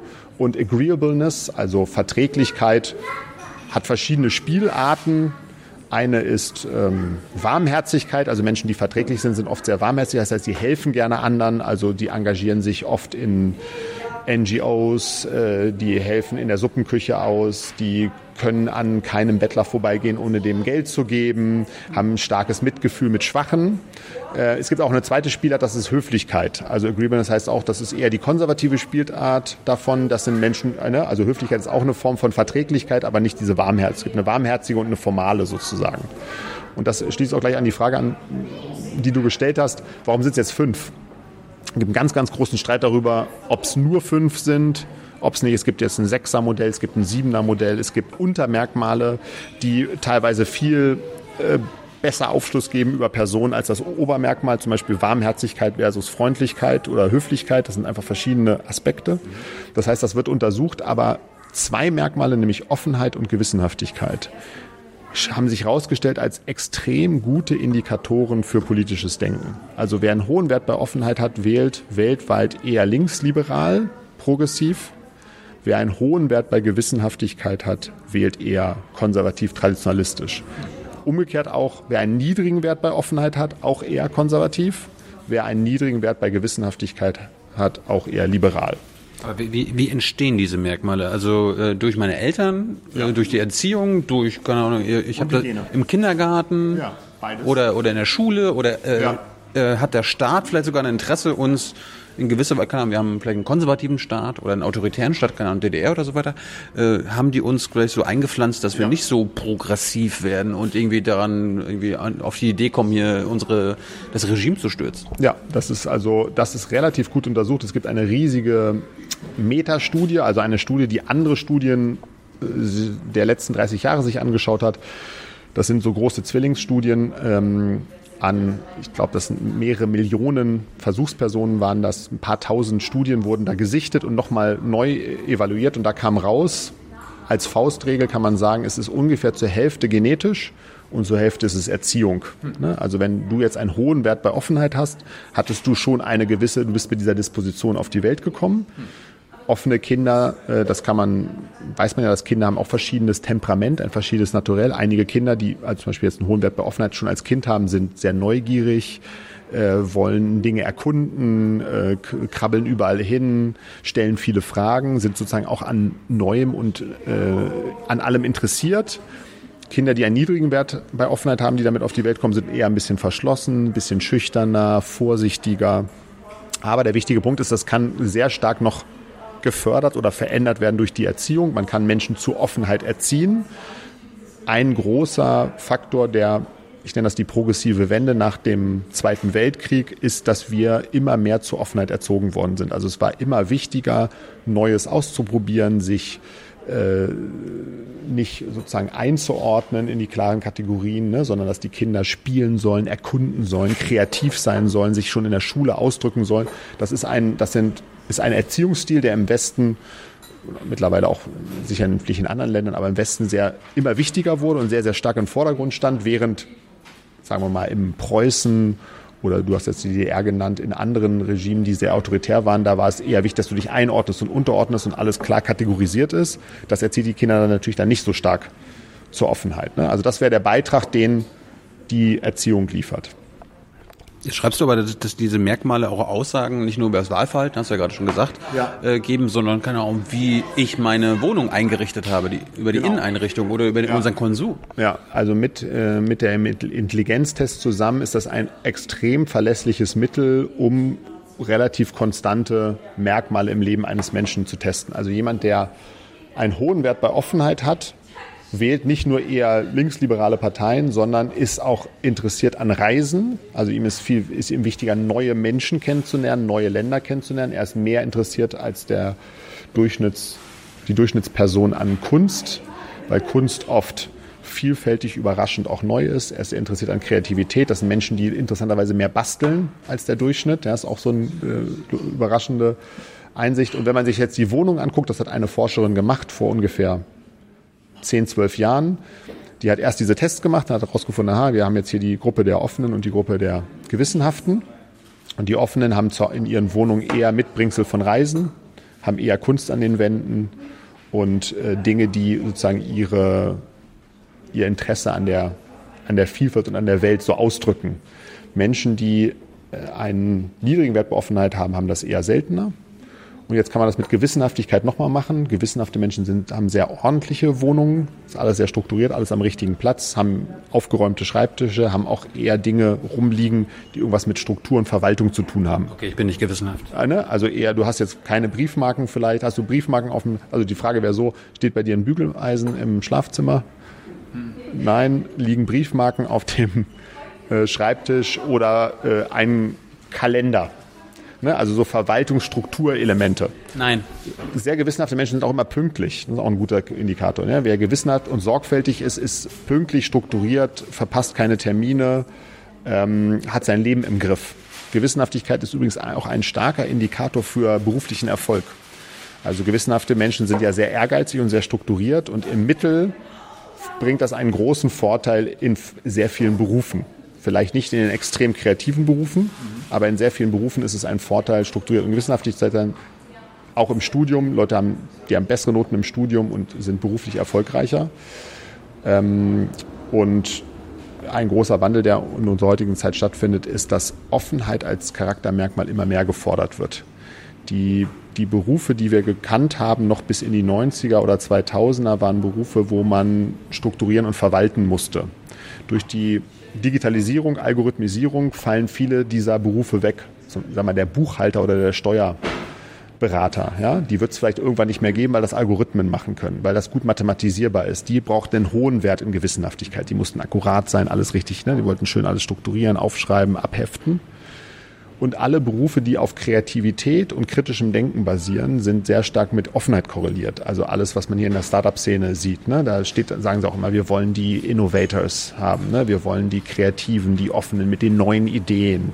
Also das wird sehr, sehr stark gefördert. Und ja, wir sehen gerade eine große Verschiebung von diesem Modell des eher gewissenhaften, sagen wir vielleicht auch technikaffinen, ingenieurswissenschaftlichen äh, Arbeiter- oder Berufsfeld, das wir vielleicht auch mit der Autoindustrie zum Beispiel verbinden und sehr vielen Industriezweigen, die wir in Deutschland kennen, wo einfach schrittweise sorgfältig äh, die, die Maschinen oder die Industrien verbessert werden, die Produkte, und hin zu einem System, wo es darauf ankommt, das neue Besondere zu finden. Die digitalen Medien sind offen, oft, haben oft Offenheit als Thema. Also bei Facebook geht es um Neuigkeiten zu teilen, bei Twitter geht es darum, das Neue äh, zu verbreiten und sich darüber auszutauschen. Dass, wer das Neue gut findet, hat immer einen hohen Wert bei Offenheit. Ne? Also deshalb findet man das bei Wissenschaftlern, bei Journalisten und bei Künstlern, die haben eher einen höheren Wert bei Offenheit. Ne? Andere Berufe haben eher einen niedrigeren. Ja, aber auf anderen Seite, manche Werte, auch bei unseren beiden Berufen, äh, arbeiten ja teilweise gegeneinander. Also, keine Ahnung, du musst als Autor und Philosoph offen sein für viele Argumente, für ja. viele, für viele Sachen. Ich als Journalist auch. Ja. Gleichzeitig, also das würde heißen, wir sind progressiv. Ja. Gleichzeitig müssen wir aber gewissenhaft sein. Du als ja. Autor musst gewissenhaft äh, deine Quellen angeben, gut recherchieren. Ich muss auch gut recherchieren, damit ich quasi das, was ich berichte, begründen kann. Also da in manchen Berufen sind quasi beide, gefordert, beide, beides gefordert.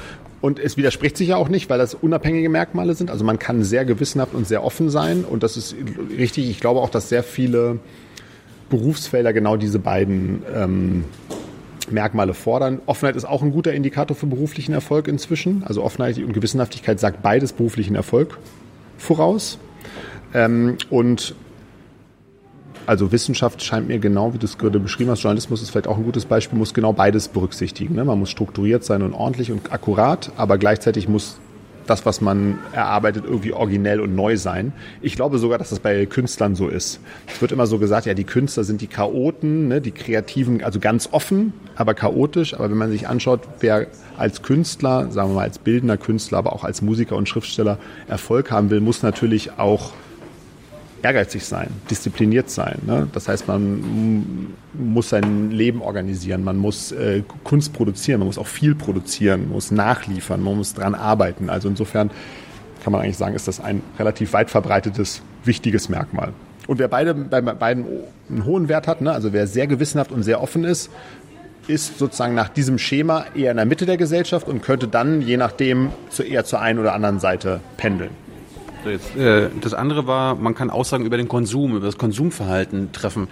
Das ist ein entscheidendes Merkmal, auch gerade in unserer heutigen Zeit, in unserer Art, wie wir leben, unserem Wirtschaftssystem ja. ist ja ausgelegt darauf, dass wir konsumieren, konsumieren, konsumieren. Ja. Und gleichzeitig ist das ja ein Riesenfaktor oder ein Riesenproblem für die Zukunft, oder eigentlich heutzutage schon, weil wir unseren Planeten retten müssen. Das ja. heißt, äh, dieses Konsumverhalten auch von progressiven Menschen, ja. führt dazu, dass wir unseren Planeten zerstören. Ja.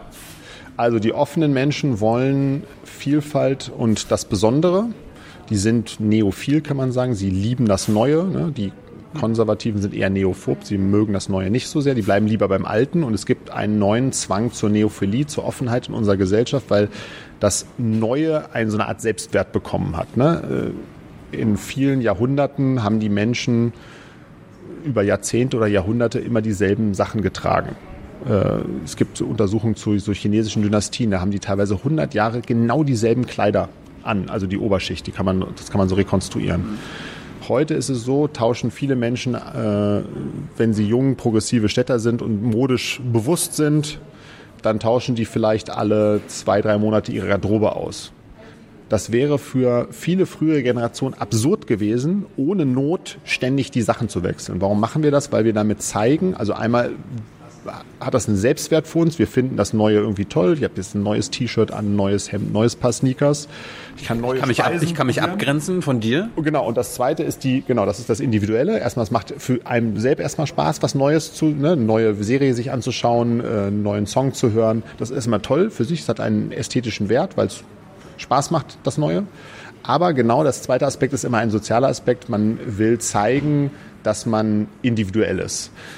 Früher hat man gesagt, naja, es hat was mit Abgrenzung zu tun. Ich glaube, ich würde es ein bisschen umdrehen. Ich würde sagen, es ist eher so, man will zeigen, dass man so individuell ist, dass man zur Gruppe der Individuellen gehört. Man möchte nicht mehr so aussehen wie der andere, also dass man genauso aussieht wie der andere, aber man möchte zeigen, ich gehöre, ne, dieses, eigentlich dieses Hipster-Phänomen, ich gehöre zur Gruppe der, die äh, eine Gemeinschaft bilden, in dem sie super individualistisch sind.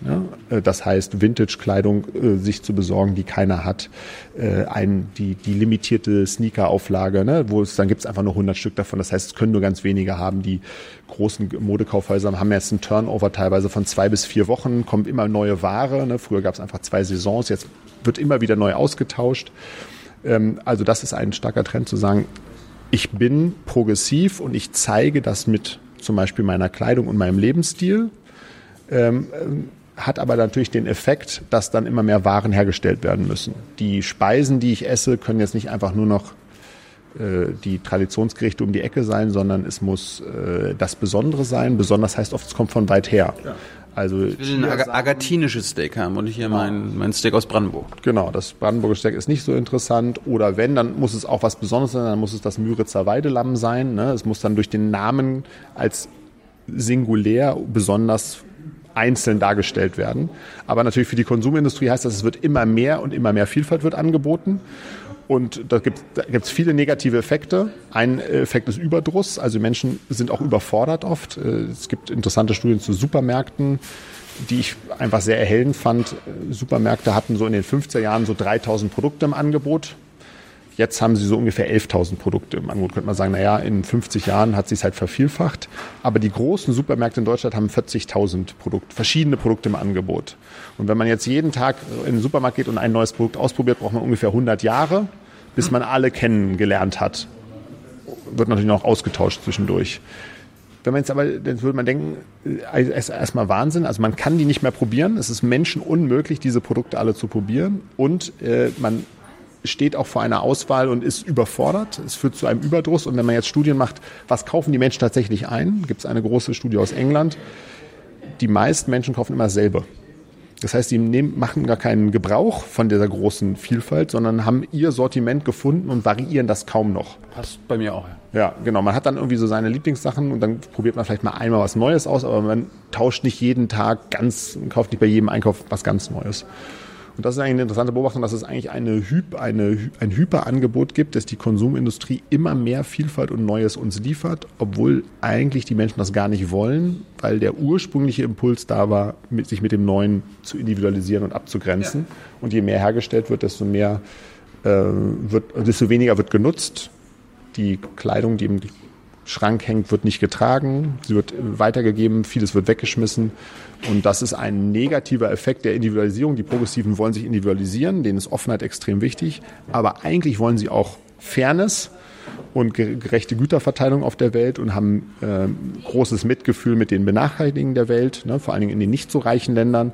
Aber durch ihren Lebensstil befördern sie eigentlich äh, die Ungerechtigkeit äh, in der Welt. Aber was kann dagegen getan werden? Weil wir sind uns einig, dass das, wenn wir das so weitermachen, in 100 Jahren keinen lebenswerten Planeten mehr haben. Ja. Müssen wir darauf äh, setzen, dass diese Individu Individuen selber darauf kommen, also quasi einen eigenen Lebenswandel, eine eigene an, andere Moral sich aneignen? Ja. Oder ist es und oder staatlich, also quasi von oben, okay, wir dürfen nicht mehr so viel konsumieren, wir dürfen nicht mehr so viel, wir dürfen nicht mehr jede Woche uns neue Schuhe kaufen können. Ja, also wahrscheinlich und und nicht oder. Wahrscheinlich muss es beides geben. Auf der einen Seite äh, gibt es einen Wertewandel in den Gesellschaften immer nur, wenn erstmal die durchgeknallten Extremist mit Beispielen, einem guten Beispiel vorangehen. Ja, das waren die Grünen, die gegen Atomenergie waren ähm, oder gegen das Waldsterben. Äh, das sind äh, jetzt gibt es eine große Veganerbewegung. Ähm, am Anfang gibt es immer welche, die sagen, das ist vollkommen falsch und die meisten Menschen sagen, Moment mal, ich lebe doch so, ich will mich hier nicht reinreden lassen bis es dann irgendwann bei einer Mehrheit ankommt und so durchsickert in die gesamte Gesellschaft und dann auch Mehrheiten gebildet werden können, sodass die Parteien dann gewählt werden, die das dann auch durchsetzen. Ne? Das geht ja nicht so schnell. Mhm. Besser wäre es natürlich, das von oben durchzuregieren, aber äh, wir wissen einfach, dass das nicht möglich ist. Ne? Wir können nicht einfach gegen die Interessen, man muss den Leuten schon klar machen. Ne? Es wäre natürlich jetzt rational besser, äh, äh, was weiß ich, äh, große Ausflugs, wie heißen diese Dampfer da, ne? diese Kreuzfahrt. Kreuzfahrtschiffe, die nicht mehr, es müsste einfach ein weltweites Verbot geben, die zu bauen. Ja? Das, die, das sind absolute Drecksschleudern. Das ist einfach, ist einfach vollkommen klar. Dann würde man aber den ganzen Leuten, die sagen, ich war noch nie auf so einem Schiff, die anderen waren jetzt alle da drauf in den letzten 20 Jahren, warum soll ich das jetzt nicht dürfen? Ja, ich wollte das auch mal so erleben. Ne? Ich will ja auch, bin ja auch Hedonist. Man lebt nur einmal, ich will das jetzt auch haben. Und es wird unglaublich schwer sein, da in sehr, sehr vielen Ländern mittlerweile eine große Mittelschicht nachwächst. In China ist das so, in, in Russland, Südamerika. Äh, es, man kann jetzt nicht sagen, wir haben im Westen äh, einen Großteil der natürlichen Ressourcen verbraucht, äh, haben den größten CO2 Abdruck hinterlassen die letzten 30, 40 Jahre. Jetzt ist aber ein bisschen zu viel und ihr dürft jetzt alle nicht, ihr müsst jetzt alle sozusagen die Füße stillhalten. Wir hören jetzt auf damit. Aber wir haben das irgendwie 30, 40 Jahre genutzt. Deshalb würde ich sagen, ohne es jetzt zu wissen, dass die einzige Hoffnung eigentlich besteht in technischen Lösungen. Ja, ich wollte gerade sagen, die einzige Ich kann mir nicht vorstellen, dass es in den nächsten 20, 30 Jahren politisch durchsetzbar ist. Das Paradoxe ist ja auch, dass wir am wenigsten darunter leiden werden. Also der etwas kühlere Norden wird die Auswirkungen der Klimakatastrophe, die ersten, die kommen, also große Dürren, äh, Gewässer, die umkippen, Wassermangel in bestimmten Regionen, werden wir als erstes nicht merken. Das heißt, die, die sozusagen gar keinen Vorteil hatten an dem Verbrauch der Ressourcen, werden auch am ersten darunter leiden. Die haben natürlich auch nicht so eine starke Lobby. Äh, also ich warte eigentlich auf den genialen Erfinder oder die geniale Erfinderin, die irgendeine Form von äh, schadstofffreie Energiequelle findet, die irgendwann mal umgesetzt wird. Eine Idee, die es mal gab, war Desert Tech von Club of Rome, also die ähm, Sahara mit Solarzellen zu pflastern. Ja. Die Fläche, glaube ich, von, wenn ich mich richtig erinnere, Mallorca reicht für die ganze Welt aus, ja. wenn ich mich richtig erinnere. Also das ist im Prinzip möglich. Ähm, wahrscheinlich eher eine Frage des politischen Willens. Bei, bei den Kreuzfahrtschiffen wäre wahrscheinlich ein E-Kreuzfahrtschiff die einzige, der einzige die einzige Kompromisslösung. Ja, ja, genau. Was, was, was denkst du von, einer, von einem, wir sind ja beim Thema Moral und einer aufgeregten Gesellschaft. Wir haben ja aufgeregte Schüler und Schülerinnen aktuell. Ja. Was, was für eine Moral propagieren die?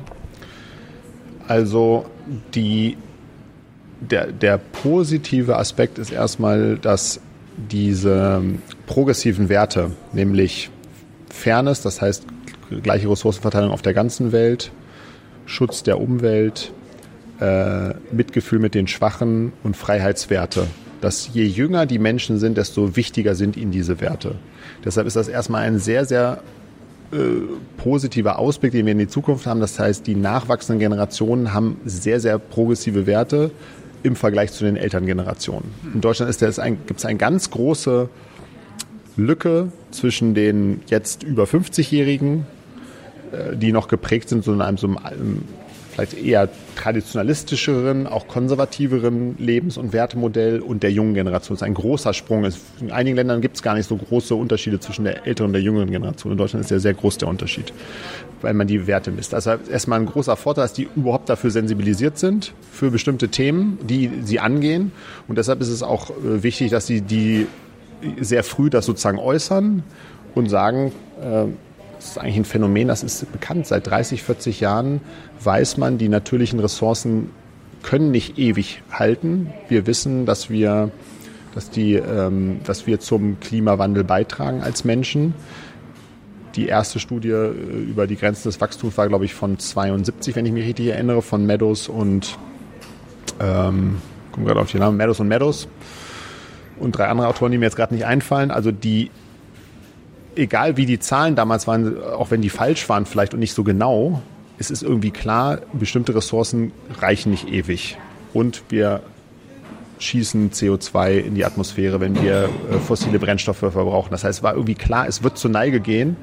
Aber manchmal braucht es einfach eine Zeit, jetzt über eine Generation, bis es so weit verbreitet ist und dass die Dringlichkeit so klar ist, dass jetzt Leute äh, sagen, vor allem auch die Kinder sagen, äh, ein großer Teil der Gesellschaft sagt, wir gehen da, es ist richtig dafür auch auf die Straße zu gehen und dafür zu demonstrieren. Aber ist das, ist das moralisch jetzt progressiv oder ist das nicht buchstäblich konservativ? Ja, eine gute Frage. Ähm, man kann natürlich sagen, äh, manche sagen, naja, konservativ heißt Altes bewahren und wenn ich die Natur bewahren will, dann bin ich ja konservativ. Ne? Und deshalb gibt es sicherlich auch eine Nähe zwischen der CDU und den Grünen in dem Punkt weil die Grünen sagen, die Natur ist irgendwas, äh, haben vielleicht eher so eine spirituelle Auffassung von der Natur, sagen, die Natur ist irgendwas, die Mutter Natur, das ist irgendwas Heiliges und die äh, konservativen Christen in der CDU sagen vielleicht sowas wie, das ist die Schöpfung, das ist auch was Heiliges, weil es von Gott kommt, da sind die sich sehr nahe. Ich würde das nicht konservativ nennen, weil das unabhängig eigentlich von den Parteilinien ist. Äh, man nennt das in der Philosophie Commons, auf Deutsch wird das oft übersetzt als die Allmende.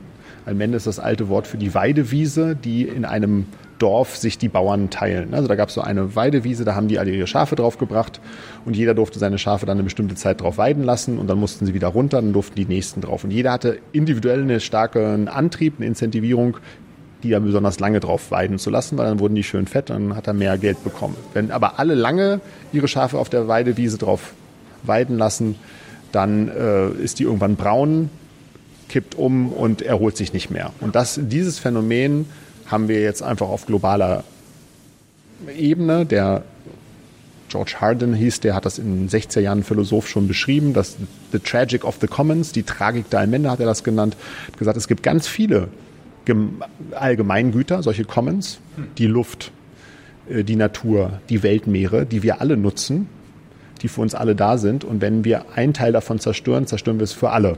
Und äh, wir benutzen aber zu viel davon. Ne? Es gibt Überfischung, äh, wir die bestimmte Seen sind mittlerweile ausgetrocknet, äh, das Artensterben durch Monokulturen, groß, die großen Landtiere sind gestorben, zurückgegangen in den letzten 50 Jahren. Die Waldrodung. Insekten, Waldrodung, die Insekten sind gestorben. Genau, also das ist ein Phänomen, das würde ich gar nicht auf die Achse konservativ oder liberal machen, weil jeder ein Interesse daran hat, dass die äh, Natur als Lebenshabitat bestehen bleibt. Nur war, war ich muss, genau. das musste ich fragen. Nee, nee, es ist auch richtig und es ist leider ja auch so, dass mittlerweile dieses Thema wiederum politisiert ist, weil inzwischen in einer polarisierten Welt wird ja jedes Thema mit einem Lager zugeordnet. Man kann das in Amerika ganz gut äh, sehen. Das ist wirklich paradox. In Amerika war unter George Bush war äh, äh, Naturschutz wichtig. Der hat viele Gesetze erlassen, äh, die, dass die Natur geschützt ist. Und für Konservative war in den, noch in den 90er Jahren war es wichtig, Natur zu schützen. Die haben eher auf dem Land gelebt, die sind gern jagen gegangen. Da gab es eine Naturverbundenheit. Und dann kam Al Gore. Und Al Gore hat gesagt, Moment mal, es gibt doch den globalen äh, Klimawandel und hat sozusagen das Thema als progressives Thema markiert oder besetzt. Und da, da alle den Al Gore gehasst haben auf der konservativen Seite, verbinden sie jetzt Klimaschutz mit liberalem Denken und sehen das als Einschnitt der Freiheit. Und es ist plötzlich jetzt, äh, wird es gesehen als etwas, was zum, zum Markenkern der Linken, der Küsteneliten gehört. Und plötzlich sind die Konservativen gegen Klimaschutz. Und das ist ja die AfD ja auch in Deutschland, hat das jetzt auch irgendwie entdeckt. Und es ist halt absurd, dass, äh, sozusagen jetzt dieses Thema zu politisieren, nur weil eine Gruppe das äh, besonders vorantreibt. Und dann fängt das an zu sagen, dann fangen Leute an zu sagen, Moment mal, es geht ja gar nicht um Schutz. Es geht darum, uns soll die Freiheit genommen werden oder da gibt es eine äh, bestimmte, vielleicht äh, auch ökonomische Agenda, bestimmte Berufe sollen jetzt klein gemacht werden und den Deutschen soll das Auto genommen werden oder so. Und das ist natürlich ein absurdes Denken, das ein kurzfristiges Denken ist. Weil man natürlich sagen kann, naja, wenn ich ihm das Auto wegnehme, kurzfristig leidet die Person darunter, dass er nicht mehr Diesel fahren kann. Aber es ist vollkommen klar, dass langfristig der, der Schaden entstehen wird und langfristiges Denken fällt Menschen insgesamt schwer. Deshalb ist es auch schwer vermittelbar. Also wir Menschen sehen unsere Auswirkungen im Nahbereich, ne, Kausalität, wenn ich das jetzt hier verschiebe, das sehe ich, aha, das habe ich jetzt gemacht, ich habe hier was verschoben, es hat sich verändert, aber wenn mein Beitrag klein ist und fern, ferne Folgen auftreten, zeitlich oder räumlich entfernt, in 30 Jahren an einem ganz anderen Ort der Welt, damit können Menschen nicht so gut umgehen. Und da, glaube ich, muss man auch einfach mehr der Wissenschaft glauben. Da darf man nicht sowas sagen, wie ich sehe, Moment mal, letzte Sommer war doch war doch gar nicht so warm oder der letzte Winter war doch ganz kalt, was wollt ihr eigentlich? Sondern da muss man wirklich auf die wissenschaftlichen Daten vertrauen und nicht so aus aus seinem Nahbereich da irgendwelche Argumente äh, versuchen daraus zu stricken. Ich habe jetzt eine moralische Frage. Ja. Ähm, die AfD, ich, ich vereinfache es jetzt mal, die AfD leugnet den menschengemachten Klimawandel und will deshalb nichts dagegen tun. Ja. Die CDU leugnet den menschengemachten Klimawandel nicht, Ja. will aber trotzdem nichts dagegen tun. Ja. Was ist schlimmer? Was ist unmoralischer? Ähm, ist, ist eine schwierige Frage. Also die erste Frage ist, leugnet, leugnet die AfD den Klimawandel aus politischen Gründen oder weil sie es wirklich glauben? So, das ist eine sehr schwierige Frage, weil das eine ist erstmal eine Sachfrage. Die äh, gibt es einen menschengemachten Klimawandel oder nicht, hat erstmal nichts mit Moral zu tun, sondern erstmal so, hat der Mensch diesen Einfluss, so hat er ihn nicht. Und es ist auch erstmal richtig skeptisch zu sein, wenn Wissenschaftler irgendwas veröffentlichen, weil das ist ein wichtiges Prinzip der Wissenschaft. Es könnte auch falsch sein. ne? Das heißt ja nicht, dass, also es ist nie, in der Wissenschaft ist nie etwas 100% sicher. Aber wenn sehr, sehr viele Wissenschaftler aus ganz verschiedenen Bereichen mit verschiedenen Methoden sagen, dass es eine, mit einer sehr hohen Wahrscheinlichkeit der Mensch diesen Einfluss hat, dann hat man eigentlich keinen rationalen Grund mehr daran zu zweifeln. So, und wenn man das dann trotzdem macht, dann ist man entweder, sag mal, dann ist man entweder un, denkt man unwissenschaftlich, ne, irrational, weil wenn die besten Experten es so sagen, wer soll es jetzt noch besser wissen? Heißt wiederum nicht, es könnte immer sein, dass sich alle noch irren. Diese Möglichkeit ist, besteht immer, aber die Wahrscheinlichkeit ist halt sehr, sehr gering. Das zweite ist, macht man es aus politischen Gründen. Ne? Sagt man so, ich, äh, ja, aber vielleicht ist was dran, aber es passt halt nicht in meine Agenda. Ne? Das ist natürlich dann auf jeden Fall unmoralisch, weil das, das wäre für mich ein klarer Fall von Populismus. Weil ich glaube, Populismus, ein wesentliches Merkmal, was viele Leute nicht sehen, ist ein laxer Umgang mit der Wahrheit. Politiker haben alle so nicht das beste Verhältnis zur Wahrheit. Also jeder Politiker hat schon mal was Ungenaues gesagt, hat auch vielleicht auch schon mal geschummelt, vielleicht mal gelogen. Aber es ist äh, in der normalen Politik bleibt es in einem gewissen Rahmen, ne, das, den wir noch akzeptieren. Wahrscheinlich jedem Politiker kann man irgendeine Lüge mal nachweisen. Aber wenn es über die Maßen hinausgeht, wenn man sagt, mir ist es echt egal, Hauptsache ich bekomme meine Wähler, dann wird es populistisch, wenn man die Wahrheit wirklich opfert für seine Agenda. Insofern würde ich sagen, das ist ein Problem. Jetzt ist das Zweite, was ist mit denen, die sagen, es gibt ihn, aber tun trotzdem nichts. Das ist natürlich, könnte man jetzt philosophisch sagen, es gibt zwei Möglichkeiten. Entweder es ist, äh, entweder es ist Opportunismus. Sie sagen es als Lippenbekenntnis, weil man es einfach jetzt so sagt. Das ist jetzt so Konsens. Aber äh, es folgten keine Taten. Oder, was glaube ich auch oft der Fall ist, ist es Willensschwäche. Ne? Also man weiß, man sollte es tun, es ist das richtige Handeln, aber irgendwelche anderen Sachen halten einen davon ab, das Richtige zu tun. Die Frage war jetzt, äh, wer ist schlimmer? Der, der es allgemein Der Leugner ist noch schlimmer, weil er noch nicht mal das Problem erkennt. Der, der das Problem erkannt hat, kann ja dann immerhin sagen, okay, es gibt ein Problem und ist eigentlich schon auf dem richtigen Weg zur Lösung des Problems. Äh, man müsste jetzt natürlich fragen, warum wird jetzt nichts gemacht? Ne? Also warum äh, wird einfach nicht Braunkohle verboten als Brennstoff? Könnte man ja mal machen. Das ist jedenfalls ein guter Kontrast. Chomsky äh, sagt genau das Gegenteil. Der, der hält die, die, äh, ich habe, das war nämlich auch Thema. Dann ist es so rum, weil Chomsky hat dann auf jeden Fall recht. Nee, also, wenn, und wenn, wenn Hübel und Chomsky sich mal nicht einig sind, ist doch gut. Nee, das ist ja genau, das ist nicht das Schlimmste. Ähm, und was war sein Argument? Warum sind die ähm, sozusagen, die es einsehen, aber nicht tun, schlimmer? Weil sie, weil sie eigentlich schon Es ist schlimmer quasi, sie lügen ja quasi dann noch. Also, Aber Sie sagen, sagen Sie, Sie, Sie wollen was tun und tun dann nichts? Also das gaukeln Sie, sie, etwas vor, sie sagen, dass sie nichts tun wollen. also Sie nichts tun wollen. Beziehungsweise wir können ja eh nichts mehr machen. Ja klar, das ist natürlich, äh, das ist natürlich fatal. Äh, weil man eh nichts mehr sagen machen kann. Äh, man kann auf jeden, also ich meine, das ist auch klar, man kann nicht mehr die Klimaziele vielleicht erreichen, die man sich mal gesteckt hat vor 10, 15 Jahren. Aber es ist immer noch ein Unterschied, ob äh, die Temperatur um zwei Grad oder um fünf Grad ansteigt. Ne? Es gibt einen Punkt, wo es wirklich katastrophal wird und es gibt einen, wo es unangenehm wird. Aber äh, von unangenehm zu katastrophal ist immer noch ein großer Sprung. Insofern ist Fatalismus auf jeden Fall auch die falsche Haltung. Wenn ich das auf Deutschland übertrage, die AfD ist nicht an der Macht. Ja. Das ist mir quasi, okay, sie sitzen in der Opposition im Bundestag. Ja. Mir ist eigentlich scheißegal, ob sie den äh, Klimawandel jetzt anerkennt oder nicht. Ja. Die äh, CDU ist seit 20 Jahren an der Macht. Ja. Sie weiß mit. Größere Verantwortung natürlich, weil sie an der Regierungsverantwortung, klar, also machen der, der an der Macht ist. Genau, ich glaube dennoch, dass es mittlerweile ein, ein Bewusstsein gibt, das sich verbreitet hat, auch im Bürgertum.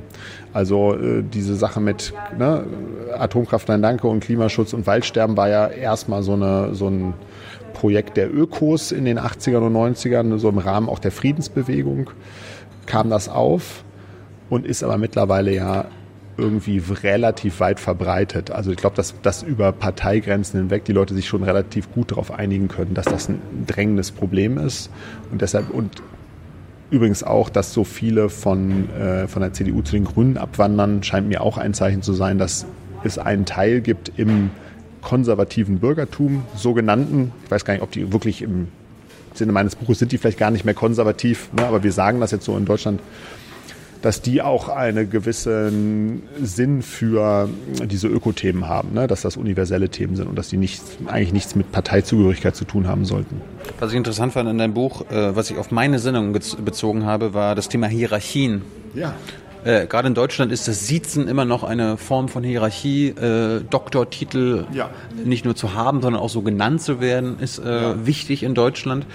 Wir sind ja hier gegen Siezen. Wir sitzen ja. nicht, wir duzen. Und äh, wenn irgendein Doktor bei mir sitzt, dann nenne ich den auch nicht Doktor, ja. sondern ich äh, rede mit seinem Vornamen an. Sind wir jetzt quasi eine das ist ein starker Punkt. Eine undeutsche oder eine hierarchiefreie Sendung? Was ist das? Ja, das ist schon ein starker, ich nenne das ja Progressivitätsmarker. Ne? Es gibt Konservativismusmarker und Progressivitätsmarker, mit denen man zeigt, äh, äh, zu welcher Gruppe man gehört. Und die, ne, die Konservativen betonen Autorität, Loyalität und Reinheit und Gewissenhaftigkeit als Charaktermerkmal, also Sorgfalt, äh, Struktur, Ordnung, Pflicht, äh, Ehrgeiz und so weiter. Und die Progressiven, äh, die betonen mit dem, was sie sagen, aber auch mit ihrer Kleidung und so weiter, mit dem, was sie essen, betonen Fürsorge, Fairness und Freiheit und Offenheit. Und äh, wenn man das noch verstärken will, dann sagt man, dann negiert man die, die Merkmale der Gegenseite. Also wenn ich jetzt zeigen will, ich bin besonders progressiv, muss ich sagen, ich bin antiautoritär, antiloyalistisch und anti-rein. Ne, also mir ist Reinheit nicht wichtig, muss, muss ich irgendwie zeigen, also indem ich sage, alle Sexualpraktiken sind wunderbar, äh, gibt es überhaupt nichts zu sagen. es gibt nichts, was Igitt ist und äh, vollkommen d'accord mit allem. Wenn ich antiloyalistisch sein will oder gegen Loyalität sein will, würde ich sagen, hier eine Fahne ist ja albern, dass du irgendwo eine Fahne hinhängst. Alles, was mit Gruppenzugehörigkeit zu tun hat, finde ich bescheuert. Ich bin Individualist. Loyalität, Gruppenzugehörigkeit ist albern. Und antiautoritär, ne, wissen wir, so wird das ja genannt, seit, schon seit den 60er Jahren. Damit zeige ich, dass alles, was mit Autorität zu tun hat, bin ich dagegen. Und Autorität heißt immer eine vertikale Sozialordnung, ne? eine Hierarchie. Leute, denen Autorität wichtig ist, die sagen, es gibt ein Oben und ein Unten und das soll erkennbar sein und die ordnen sich selber auch oft da ein. Also die wollen schon gerne oben sein, aber wenn Leuten Autorität wichtig ist und sie haben jemanden, der in ihren Augen eine höhere Autorität hat, ordnen sie sich auch gerne unter. Und woran kann man das erkennen in der Gesellschaft? Also Siezen ist ein typisches Beispiel. Ne? Man sieht die, die eine, wenn es asymmetrisch ist. Siezen kann einmal heißen, Distanz, also er ist mir sozusagen auf der horizontalen Ebene fern, ich kenne ihn nicht, ihn oder sie nicht, die, er oder sie kennt mich nicht, also sitzen wir uns. Aber sitzen kann auch auf der Hierarchieebene asymmetrisch sein. Zum Beispiel, äh, früher als Schüler haben wir die Lehrer gesiezt, aber die haben uns als Schüler nicht zurückgesiezt. Äh, Krankenschwestern und Arzthelferinnen wurden früher geduzt oder mit so einem Hamburger Sie, ne? Angesprochen. Karin, können Sie mal die, ne, die, das, die Blutabnahme, Hamburger Sie, ja? wird Hamburger Sie genannt, äh, vorbereiten. Aber die Ärzte oder Ärztinnen, ne, die die Autorität sozusagen haben, die höher in der Hierarchie sind, wurden gesiezt. Und Hierarchien kann man ausdrücken durch Titel, Also in Deutschland, gerade im konservativen Bürgertum, sind Titel extrem wichtig. Da wird man immer noch mit Herr Doktor angesprochen oder Herr Professor, denn das wird besonders betont. In dem interessanterweise im akademischen Leben selber, also an der Uni, werden Titel überhaupt nicht verwendet. Also vor allen Dingen nicht in den eher, sagen wir mal, linksliberalen Fächern, ja, in den Geisteswissenschaften zum Beispiel, ist es relativ unüblich geworden, Titel zu verwenden. Also das heißt, innerhalb der Sphäre, weil irgendjemand hat ja eh irgendeinen Titel, also macht man irgendwie nicht. Und in, je jünger die Leute sind, desto unwichtiger ist das. Ne? Also das Du hat sich verbreitet, ne? Die, in bestimmten Branchen, die sehr progressiv sind, in den Medien zum Beispiel, in der Kunstszene wird viel geduzt, in den konservativen Branchen wird viel gesiezt. Bankwesen, äh, am Gericht? Alle, alle Berufe, die was mit Gewissenhaftigkeit, Struktur und Ordnung zu tun haben. Und insofern sendest du jetzt ein Signal damit, dass du progressiv bist, indem du duzt und sagst, mir ist Status und Hierarchie, zum Beispiel durch Titel oder so, ist mir nicht wichtig. Äh, alle sind gleich. Ne? Du nivellierst die Vertikalhierarchie, indem du sagst, alle sind auf derselben Ebene. Kann ich autoritär sein und gleichzeitig ein total offener Mensch sein? Also können sich ja. diese Merkmale von Progressiven und Konservativen auch irgendwie total mischen? Ja. Also das ist irgendwie anti-autoritäre, äh, aber total gewissenhafte Menschen gibt. Ja, also das kann sich auf jeden Fall mischen und ich glaube, ein großer Denkfehler in der auch also in der Forschung zu Fremdenfeindlichkeit und zum konservativen und rechten Denken ist zu glauben, dass das Hauptmerkmal das Autoritäre ist, nämlich diese Hierarchie, dass da dass dann ein Herrscher oben ist, der durchgreift, ne, dass wir streng sein müssen in der Erziehung, dass wir Ordnung und Struktur brauchen dieses Autoritäre findet man erstmal in allen Parteien. Alle Parteien haben Führungspersonal, das mehr zu sagen hat. Es gibt autoritäres Denken auch bei den Linken. Ja, vor allem in den klassischen linken Systemen gibt es äh, Autorität. Also Kommunismus und Sozialismus waren auch autoritär. Da gab es eine Führungsspitze. Die haben zwar sozusagen von der Idee, sollten alle gleich sein, aber natürlich gab es da auch einen ein Führungskader, der die das Sagen hatte. Es waren übrigens fast immer nur Männer. Ne? Also Patriarchat ist auch autoritär, ein typisches Merkmal, weil da die Männer höher gestellt sind als die Frauen, ne? zumindest in dieser Denkungsart.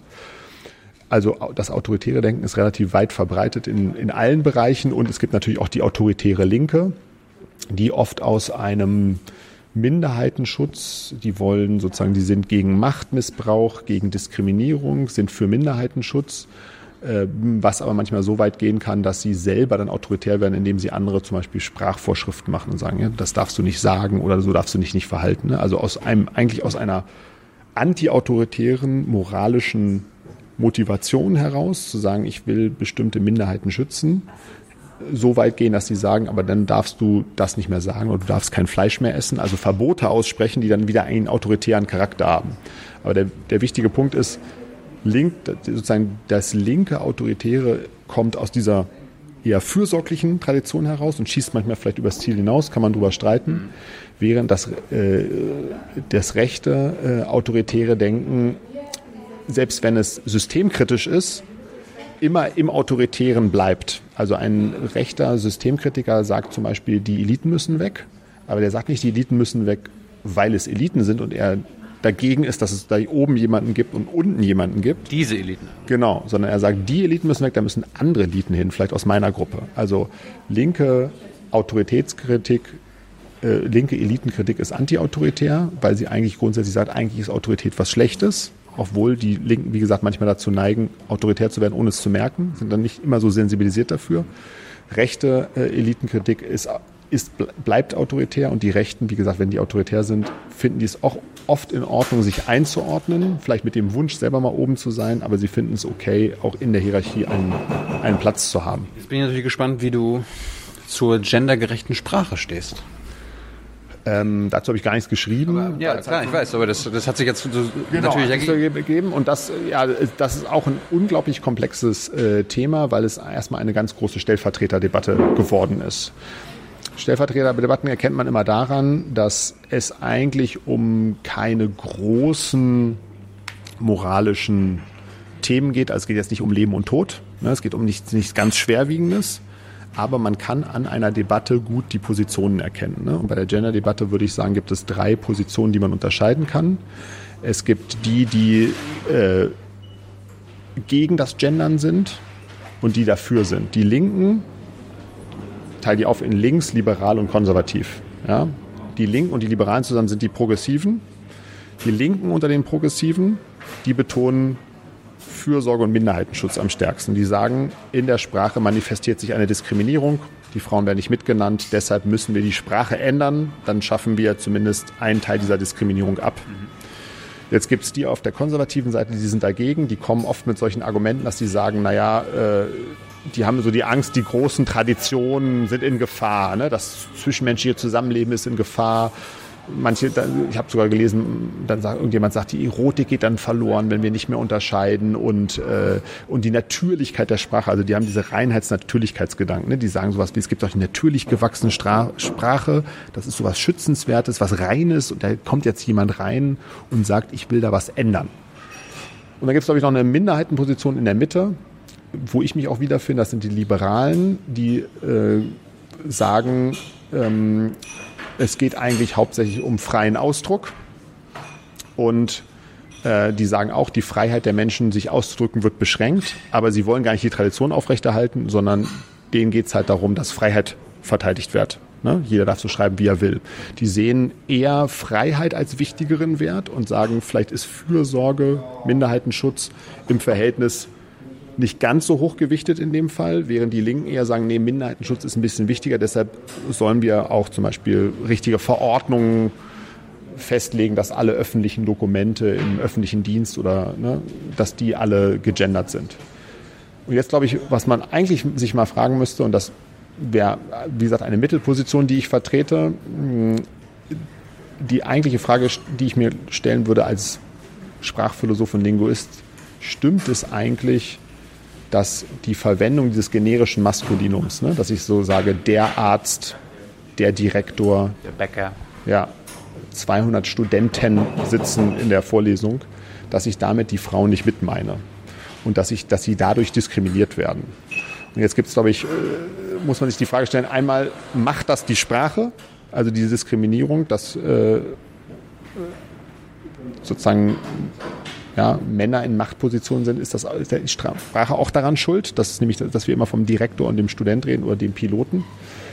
Oder äh, sind das eigentlich andere Mechanismen, nämlich bestimmte Rollenvorstellungen, die uns dazu bringen, dass wir denken, der Direktor, das muss ein Mann sein und äh, der Pilot, das muss ein Mann sein, dass wir aus so einem Rollenverständnis heraus das tun. Und ich glaube, wenn es so wäre, dass die Nennform unsere Gesellschaft chauvinistisch-patriarchalisch macht und die Frauen benachteiligt, wenn die Sprache diesen Beitrag leisten würde zu diesem Mechanismus, dann müsste es eigentlich so sein, dass in Sprachen, die diese Genusunterscheidung nicht machen, wie im Deutschen, zum Beispiel im Englischen, da sage ich ja the boss, weiß nicht, ob das ein Mann oder eine Frau ist, in denen müsste es weniger Diskriminierung gegenüber Frauen geben. Und das würde ich jetzt sagen, wenn wir jetzt Französisch und Deutsch auf der einen Seite haben und Englisch auf der anderen, ist England, Amerika, ich sehe nicht so richtig, dass das ein starker Einflussfaktor ist. Ne? Müsste man ja sagen, in allen englischsprachigen Ländern müsste es im, Ver im Vergleich, wenn man alle anderen Faktoren, ist immer schwer zu vergleichen, aber wenn man sagt, okay, England und Frankreich sind ähnliche Länder, so in der ähnlichen Entwicklungsstufe, Industrieländer, so, dann müsste das ja einen Ausschlag geben. Und deshalb glaube ich, ist der, der, die Funktion dieses Gender-Sternchens ist eigentlich eine andere, nämlich, dass man, dass so eine, wie so eine Art Warnschild oder Stolperstein in die Sprache einintegriert, dass man sagt, pass mal auf, hier äh, äh, ist ein unvollendetes Projekt, Gleichstellung von Mann und Frau. Vor dem Gesetz ist, ist das gegeben, aber gesellschaftlich ist das noch nicht umgesetzt. Es gibt viele Baustellen und du kannst es daran erkennen. Ja, ich mache dich sozusagen immer wieder darauf aufmerksam, indem ich dir dieses Sternchen da reinmache. Und wenn dann in meinen Augen die Konservativen sagen, das ist unästhetisch, würde ich sogar zustimmen. Ich würde sagen, das finde ich auch unästhetisch. Es stört den Lesefluss, es ist nicht so angenehm, es ist auch für viele Fälle schwer zu lösen. Ne, es gibt dieses lustige Beispiel mit der Bürgermeister äh, sagt, sehr geehrte Damen und Herren, müsste, müsste es nicht heißen, der, der Bürger- und Bürgerinnenmeister und Meisterin sagt, ne? also was ist mit zusammengesetzten Nomen? Es wird halt sehr, sehr schnell sehr schwierig und komplex. Aber ich glaube, ästhetische Argumente sind, wiegen nicht so schwer wie die moralischen. Also wenn man ein guten, gutes Argument dafür findet, dass man sagt, Moment mal, wir brauchen ein Merkmal der Aufmerksamkeit, dieses Sternchen. Und das, dann kann man nicht sagen, aber es ist unästhetisch, weil Ästhetik kann nicht Bestand haben gegen moralische. Ne? Ich kann nicht äh, sagen, äh, aus ästhetischen Gründen will ich ein moralisches Prinzip verletzen.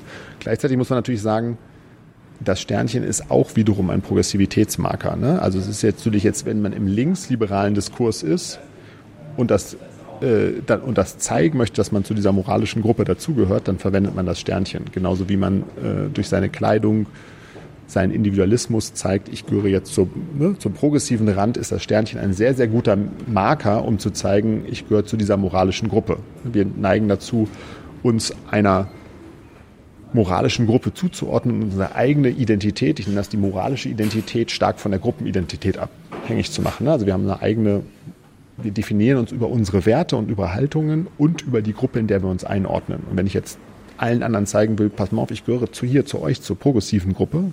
Mir ist Gleichberechtigung wichtig, mir ist Fairness wichtig, dann benutze ich das Sternchen auch, um das zu zeigen. Also es ist auch ein Marker geworden, um klarzumachen, ich bin dabei. Umgekehrt, wenn man es dagegen ist, setzt man mittlerweile ein sehr starkes Zeichen, dass man sagt, nee, ich bin konservativ, ich, bin, ich möchte beim Alten bleiben, ich bin nicht dabei. Bin ich ja nicht konservativ ange angenommen. Es geht hier um sehr geehrte Damen und Herren.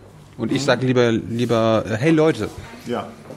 Ist das, bin, ich, bin ich dann konservativ oder bin ich dann progressiv? Nee, das ist auch natürlich klar, ganz klar progressiv. Alles, was formelhaft ist und traditionell, äh, ist eher das, was konservativ ist. Ne? Also sobald du sagst, hey Leute, sagst du ganz klar, äh, ich, bin, ich bin jung und progressiv. Ne? Also wenn du englische Wörter verwendest, zeigst du es, ne? englische Slang. Wenn du auf Konventionen keinen Wert legst, wenn du keine Krawatte trägst, wenn du keine Abzeichen trägst, sei es Vereinsabzeichen oder ne, wenn du dir, also das sind alles Markierungen, um zu zeigen, mir ist diese alte Autorität, eine hierarchische Gesellschaft, ist mir nicht so wichtig. Ich möchte davon wegkommen. Letztes Thema wollte ich nochmal äh, machen, Populismus. Ja. Bevor wir äh, klären, ob Populismus an sich unmoralisch ist, erklär uns mal kurz, was du unter Populismus verstehst, weil Richard David Precht war auch schon mal hier und hat mal gesagt, Populismus ist ein zu populistischer Begriff, um ihn zu verwenden. Ähm, das, also er wird sicherlich sehr, äh, sehr vielfältig jetzt mittlerweile verwendet. Die Standarddefinition, die jetzt äh, zum Beispiel Jan Werner Müller äh, bekannt gemacht hat, aber auch die jetzt mittlerweile relativ verbreitet ist in der Wissenschaft, ist zu sagen, es gibt da eigentlich mehrere Elemente. Und eins ist eine, ein Anti-Establishment-Haltung. Ne? Also wenn man Populist ist, ist man immer gegen irgendwelche Eliten. Das zweite ist der Gedanke dieser Volkssouveränität, ne? dass sozusagen der Wille vom Volk als Gesamtes ausgeht. Und manche haben noch so ein bisschen so Auffassungen über äh, dass das Volk selber homogen ist. Ne? Also einmal direkte Demokratie, es muss sowas geben wie die, den Gemeinschaftswillen, den denken sie sich irgendwie so aus, ne? alle zusammenkommen irgendwie zu einer Meinung. Und das Volk oder die Gruppe, über die sie reden, ist auch sehr homogen. Und der Jan-Werner Müller sagt, woran erkenne ich einen Populisten? Naja, der spricht immer für, äh, in seinen Worten, für das ganze Volk. Ne? Der sagt, ich vertrete das wahre Deutschland, das deutsche Volk, ich, das wahre Amerika, das richtige Ungarn. Ne? Wir haben so einen Allgemeinheitsanspruch. Und ich glaube, dass das nicht weit führt, das als Definition zu nehmen. Aus verschiedenen Gründen. Erstens, glaube ich, stimmt es einfach nicht, dass die äh, populistischen Parteien, die wir so kennen, für das, selbst wenn die so reden und sagen, ich rede fürs ganze Volk, reden die nicht fürs ganze Volk. Ne? Also wenn Du meinst CDU und SPD als Volkspartei? Nee, nee, ich meine jetzt schon, also äh, die AfD zum Beispiel würde sowas, wir sagen, wir holen uns unser Land zurück. Damit ist natürlich nicht gemeint, wir, damit sagt Gauland nicht wir alle, nämlich 100 Prozent der Deutschen, sondern er weiß ganz genau, es gibt die Anhänger seiner Partei und die anderen. Äh, auch wenn die äh, Populisten, Trump kann man sicherlich auch dazu zählen, Orban so tun, als würden sie für alle reden, ist ihnen ja klar, sie haben politische Gegner. Also es ist auch allen Wählern klar, die reden nicht für alle, sondern sie reden für ihre Gruppe. Sie haben zwar diesen rhetorischen Habitus, dass sie sagen, ne, das wahre Amerika, ich rede für alle Amerikaner, aber jeder weiß, das stimmt gar nicht. Das sind doch Rechtsradikale. Also das, äh, warum, warum, warum wir, wir damit verbessern wir sie ja quasi, indem, indem, genau. indem wir nur noch Rechtspopulisten sagen. Eigentlich genau. ist das Rechtsradikalismus. Genau, aber erstmal der Populismus wäre jetzt erstmal so, ich glaube, also erstmal der erste Fehler ist zu sagen, wir können es an der Sprache erkennen. Man kann es nicht an der Sprache erkennen, man kann es an der Motivation, wenn überhaupt, erkennen. Der nächste Fehler ist in der, äh, zu glauben, wir finden eine Definition mit einem Merkmal, das hat man immer gerne. Ne? Ich habe eine Definition und an dem einen Merkmal kann ich es erkennen. Also was ist eine Mutter, ein weiblicher Elternteil? Was ist ein Kreis? Die Menge aller Punkte gleich weit von einem Mittelpunkt entfernt. Das sind diese tollen, das ist extrem selten. Es gibt ganz wenige Wörter, die so eine Wasser ist H2O, die so saubere Definitionen haben. Meistens ist, sind die Dinge in natürlichen Sprachen so Begriffe aus Bündeln von Merkmalen zusammengesetzt. Da gibt es einige, die sind wichtiger, andere sind unwichtiger, manche können weg sein. Also das ist nicht so klar. Und ich glaube, Anti-Establishment-Haltung ist schon der richtige Weg. Das zeichnet Populisten nämlich am linken und am rechten Rand aus. Ne, dass sie sagen, ich bin gegen das Establishment. Deshalb kann man schon sagen, wir machen vielleicht einen Oberbegriff, die machen die Anti-Establishment-Haltung, die nenne ich die Populisten. Und dann muss ich aber jetzt noch unterscheiden, was macht eigentlich Rechts- und Linkspopulisten aus. Und die Homogenität äh, diese Homogenitätsvorstellung, das sind in meinen Augen ganz klare rechtspopulistische Auffassungen. Die gibt es eigentlich am, unter Linkspopulisten nicht so, ne, dass das Volk homogen ist. Aber dass das Volk homogen ist, ist eigentlich auch nicht der Gedanke, den die Rechten haben. Die Rechten haben den Wunsch, dass das Volk homogen ist. Das heißt, das ist deren Ziel, nicht der Ausgangspunkt. Und dann ist man ganz schnell dabei, würde ich auch sagen, warum soll ich jetzt überhaupt noch, könnte sagen, Populismus ist vielleicht eine rhetorische Strategie, ich könnte sagen, ein, ein Obermerkmal, aber eigentlich möchte ich doch darüber reden, was macht rechtes, rechtsradikales Denken aus. Und rechtsradikales Denken, ich glaube, das Hauptmerkmal ist eine Form, eine oder mehrere Formen von Fremdenfeindlichkeit. Das ist äh, das Autoritäre wurde früher oft gesagt, ne, dass die autoritär denken. Das ist auch sehr oft der Fall. Also es kommt oft zusammen, autoritäres Denken und fremdenfeindliches Denken. Autoritäres Denken heißt in starken Hierarchien. Ich will in einem starken Land leben, mit einem starken Anführer und so weiter. Ich will, dass mein Land wichtig ist. Ich will, dass meine Partei wichtig ist. Das ist autoritäres Denken. Aber es ist nicht das alleinige Merkmal. Fremdenfeindlichkeit ist, glaube ich, das ist das ganz zentrale Merkmal und Fremdenfeindlichkeit kann heißen gegen Fremde im Sinne von wirklich Rassismus. Das ist eine Form von Fremdenfeindlichkeit gegen die Fremden, die von draußen kommen. Das können sein die Flüchtlinge, die haben vielleicht eine andere Hautfarbe, eine andere Religion, sehen irgendwie anders aus, sprechen anders. Aber Fremdenfeindlichkeit, das weiß man einfach aus der Forschung, ist viel, viel breiter gestellt. Also Fremdenfeindlichkeit kann man leicht in Menschen erzeugen. Da gibt es viele Versuche schon bei Kindern, die ganz schnell fremdenfeindlich werden. Das kann laufen über die Aussprache von Wörtern. Also Leute äh, haben Vorurteile gegenüber Leuten, die nicht so gut Deutsch sprechen, auch wenn die physisch gar nicht anders aussehen. Beispiel war äh, russische und polnische ähm, Spätaussiedler, ja, die ja jetzt nicht, die ja nicht fremd waren im Sinne von erkennbar anders aussahen. Ne? Die sind oft nicht erkennbar gewesen ne, an ihrer Haut, Haarfarbe oder an ihrem Habitus, dass man sofort sagen konnte, aber die haben nicht so Deutsch gesprochen oder vielleicht mit Akzent gesprochen. Da, die haben Fremdenfeindlichkeit erfahren. Innerhalb eines Landes äh, gibt es Fremdenfeindlichkeit oder gruppenbezogene Menschlichkeit gegenüber Obdachlosen, gegenüber Behinderten, auch gegenüber Frauen. Und es zeigt sich einfach, wenn jemand fremdenfeindlich ist von seinem Naturell. Niedrigen Wert übrigens bei Offenheit. Äh, oft niedrigen Wert bei Verträglichkeit, also nicht besonders äh, umgängliche Menschen sind das, nicht besonders äh, freundlich und warmherzig die werten sehr, sehr viele Gruppen ab. Die haben was gegen Behinderte, gegen Langzeitarbeitslose, gegen Obdachlose, gegen Frauen, gegen Homosexuelle, äh, auch gegen Linke, gegen Leute, die ihnen vom Aussehen nicht passen. Die sind da relativ breitflächig. Und jetzt, wenn man sich jetzt so die verschiedenen Länder anschaut, äh, Bolsonaro zum Beispiel ist ein hart Rechter, ja. Der ist auch fremdenfeindlich, aber der ist nicht fremdenfeindlich gegenüber Einwanderern, weil das ist kein Thema in Brasilien, aber der hat zum Beispiel gegen die äh, auch gegen Arbeitslose, gegen Homosexuelle gewettert. Das heißt, der sucht sich dann innerhalb seines Landes eine Minderheit, die er abwerten kann. Aber es ist dieses Minderheiten abwerten ist ein durchgängiges Merkmal. Duterte in Philippinen auch gegenüber Drogenhändler, ja, weil Drogen, Stichwort Reinheit, das sind die, die irgendwas verschmutzen, die sozusagen die eine Bedrohung für die Gemeinschaft darstellen. Und das ist so ein Merkmal, die, das sich bei allen fremdenfeindlichen Neigung durchzieht. Man stellt sich so eine Normgesellschaft vor, der eigentlich so der, der, der, der normalen arbeitenden Männer. Das ist sozusagen diese Normvorstellung, die die Leute haben. Und alles, was davon abweicht, kann potenziell zur Außengruppe gehören, die abgewertet wird. Die, die von ganz weit außen kommen, die Ausländer, die eine andere Religion haben, die Frauen, die eine andere Sexualität haben, die rote Haare haben, ja. Also rot, Rothaarige haben es äh, weltweit schwer. Sie werden oft gehänselt weil sie einfach nur farb, ein farblich selteneres, deshalb anderes Aussehen haben. Was mit linken Populismus? Wenn man das so will, kann man natürlich sagen, Linke. Äh, kann es sowas geben? Ja, das wären, wenn jetzt jemand sagt, oh, ich bin aus linken Gründen gegen das Establishment. Ne? So wird das ja genannt. Ich bin kein Experte für die spanische Parteienlandschaft, aber manche haben gesagt, äh, Podemos war in Spanien, ne?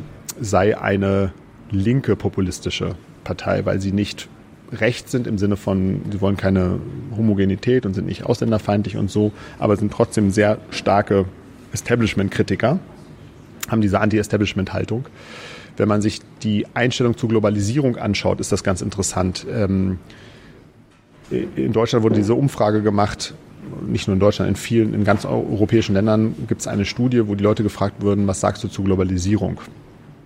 Und ähm, ein guter Indikator, um vorherzusehen, ob jemand eine rechte Partei wählt, ist, wie er zur Globalisierung steht. Äh, unter den Wählern der, der AfD, der Front National und der rechten Parteien in den europäischen Ländern ist die, die Angst vor der Globalisierung, also Leute, die sagen, Globalisierung ist eine Bedrohung für uns, für unseren Lebensstil, am höchsten. Das ist also die, die am stärksten sagen, Globalisierung ist eigentlich eine Bedrohung. Und das Interessante ist, in Deutschland aber auch am linken Rand. Also am ganz starken linken und am ganz stark rechten Rand sind beide, äh, also die Wähler der, der Linkspartei und die Wähler der AfD, sind die, die im Durchschnitt zur Gesamt, also Gesamtdurchschnitt sind es so 30 Prozent, also bei den meisten Parteien so irgendwie so zwischen 10 und 20 Prozent sagen, Globalisierung ist eine Bedrohung. FDP, Grünen, SPD und CDU-Wähler. Aber die AfD-Wähler waren bei 78 Prozent und die Wähler der Linkspartei irgendwas um 50 Prozent. Ja? Also die empfinden die Globalisierung als Bedrohung für uns. Aber angenommen, ich empfinde angenommen, ich empfinde die Globalisierung als Bedrohung für den Rest der Welt. Klar, ne, für sich selbst, also für ihr, für ihr Leben oder für ihr Land.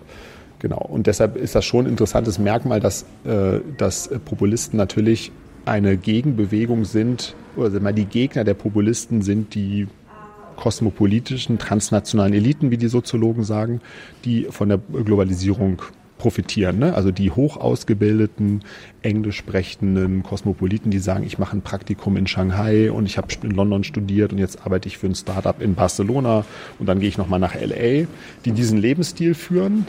Da, äh, das sind die, die einen hohen Wert bei Offenheit haben, eine hohe Ausbildung, oft sehr connected sind, aus dem, eher aus dem Bürgertum, aus dem gehobenen Bürgertum kommen. Die profitieren unglaublich von der Globalisierung, weil die haben dieses tolle, vielfältige Leben.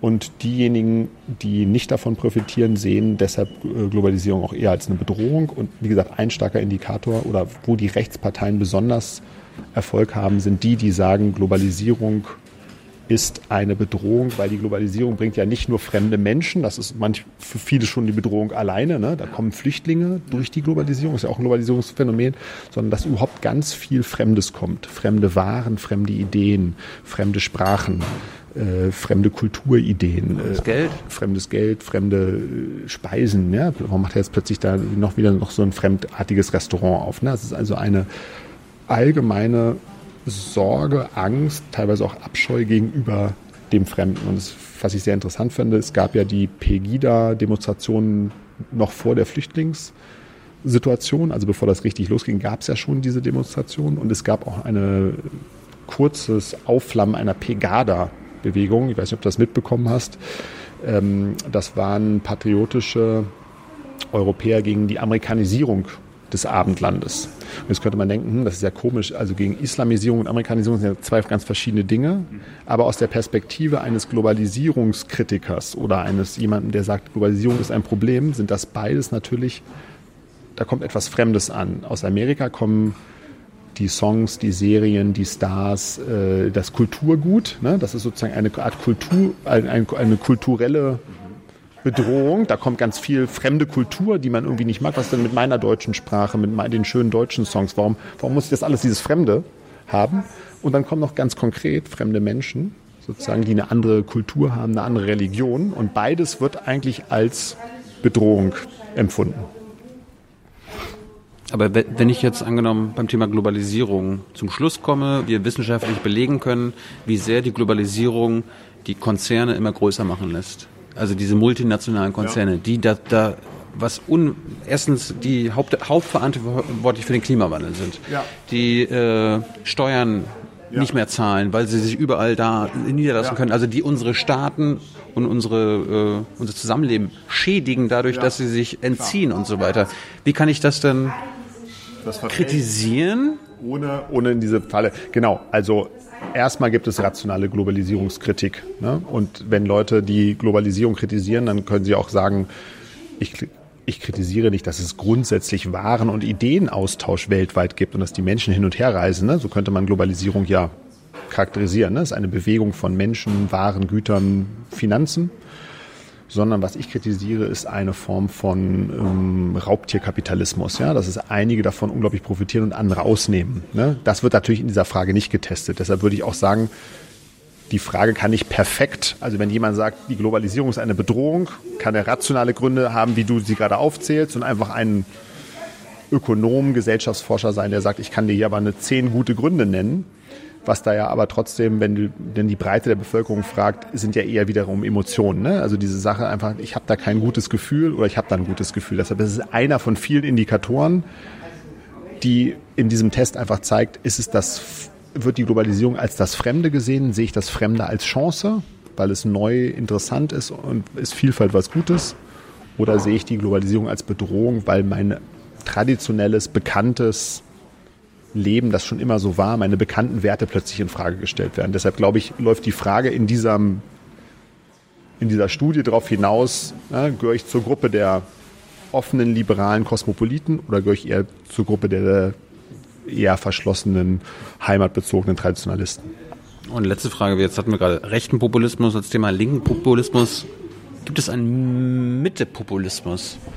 Ähm, weißt du, wenn, keine Ahnung, es Wahlkampf ist und Angela Merkel oder AKK oder die SPD erzählt uns aber, es muss alles so weitergehen wie bisher und unsere soziale Marktwirtschaft. Ja. Also die uns immer die gleichen äh, Sachen erzählen, wo du weißt, das sind ja auch alles nur Nebelkerzen. Ja, also ich würde sagen, also ich glaube, es gibt drei Merkmale, was Populismus ausmacht, wenn man sich die Motivation anschaut. Also es gibt diese Anti-Establishment-Haltung, das würde jetzt nicht passen, weil Anti-Establishment-Haltung haben nicht die Parteien, die Establishment sind. Ja, also gibt es Establishment-Populismus, genau. Genau, genau genau, aber es gibt noch zwei andere Merkmale in meinen Augen. Es gibt eine Emotionalisierung eines Diskurses. Das wird in der Politik auch immer gemacht.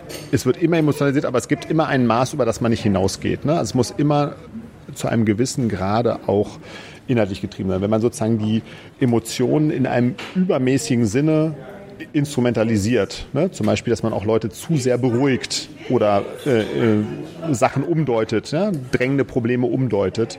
Das würde ich auch noch unter Populismus fassen. Und das Dritte ist diese Verachtung der Wahrheit alle Politiker sagen mal die Unwahrheit und lügen ein bisschen. So, und das wissen wir einfach, es wäre absurd zu sagen, äh, ich traue keinem Politiker mehr, weil der mal was falsch gesagt hat. Auch Obama hat, da gibt es Faktencheck, auch Sachen sagt er, die falsch gesagt hat, nicht so viel wie Trump zum Glück. Ja. Ne, aber es gibt irgendwo einen Punkt, wo ich dann sage, das ist jetzt zu viel. Also es gibt, wenn es himmelschreiende Unwahrheiten sind und die sich dann auch nicht mehr, mehr korrigieren, gibt es irgendwo einen Punkt, äh, wo man sagt, nee, das geht nicht. Und das heißt, wenn man die Wahrheit missachtet und hyper emotionalisiert, den Diskurs, kann man auch, wenn man zum Establishment gehört, populistisch sein. Aber das Hauptmerkmal ist immer noch typischerweise, ich meine, man kann es natürlich definieren, wie man will. Ne? Keiner, also man muss sich mal bei solchen Fachbegriffen immer fragen, was bringt mir der Begriff? Ich kann ihn ganz weit fassen, dann gehören alle dazu. Das ist vielleicht ein bisschen witzlos.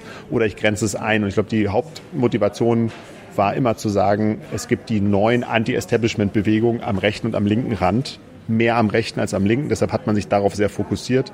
Deshalb würde ich sagen, Anti-Establishment-Haltung ist auch wenn sie berechtigt sein mag, ist ein typisches Populismus-Merkmal. Hey Leute, Jung und Naiv gibt es ja nur durch eure Unterstützung. Ihr könnt uns per PayPal unterstützen oder per Banküberweisung, wie ihr wollt. Ab 20 Euro werdet ihr Produzenten im Abspann einer jeden Folge und einer jeden Regierungspressekonferenz. Danke vorab. Hast du ein populistisches Merkmal an dir? Ich, da ich ja in der glücklichen Lage bin, keine Politik machen zu können und einfach das sagen kann, was ich denke, bin du ich. Du kannst auch populistisch sein, ohne Politik machen zu wollen, oder? Ja, wie gesagt, ich, die, kind, die, Kinder zum Beispiel jetzt äh, bei Fridays for Future, ist das nicht auch eine gewisse Art Klimapopulismus? Ja, das würde, also dann würde ich sagen, es, dann würde man den Begriff wieder zu weit aufweiten, ne? weil dann würde man sagen, jeder, der versucht, auf irgendeine Weise seine Ideen, Interessen oder Meinungen an die Leute zu bringen, ist populistisch. Die zeigen ja auch mit dem Finger auf unsere Politik, auf unsere politische Elite, hey, ihr macht nichts, macht ja. was. Nee, das würde ich sagen, ist einfach, das ist einfach zivilgesellschaftliches Engagement. Äh, und dafür ist die Demokratie da, dass Interessengruppen sich eine Stimme verschaffen. Insofern ist das auf keinen Fall populistisch. Es wäre populistisch, wenn dann die äh, etablierten Parteien sagen, finde ich super, dass die Kinder demonstrieren, alles toll und dann so weitermachen wie vorher. Ne? Das, ist, das wäre genau so was, dass man sagt, ich greife jetzt diese Emotionen auf, ich äh, bediene sie, weil die gerade en vogue ist, aber ich handle eigentlich nicht danach. Philipp, vielen Dank für deine Zeit. Danke dir. Ähm, dein Buch kann man ab dem, also jetzt, wenn es rauskommt, ist es schon längst draußen, ab 25. März. Ja. Magst du mal sagen, wie es heißt? Das heißt, die aufgeregte Gesellschaft, wie Emotionen, wie Emotionen unsere Moral prägen und die Polarisierung verstärken. Wer ist auf den Titel gekommen, die aufgeregte Gesellschaft? Äh, tatsächlich meine Freundin. Ja, so ist es. Mehr kann ich dazu nicht sagen. Philipp, vielen Dank. Bis Ja, zum nächsten Mal und äh, danke für eure finanzielle Unterstützung. Uns gibt es nur wegen euch. Ciao. Ciao. Ciao.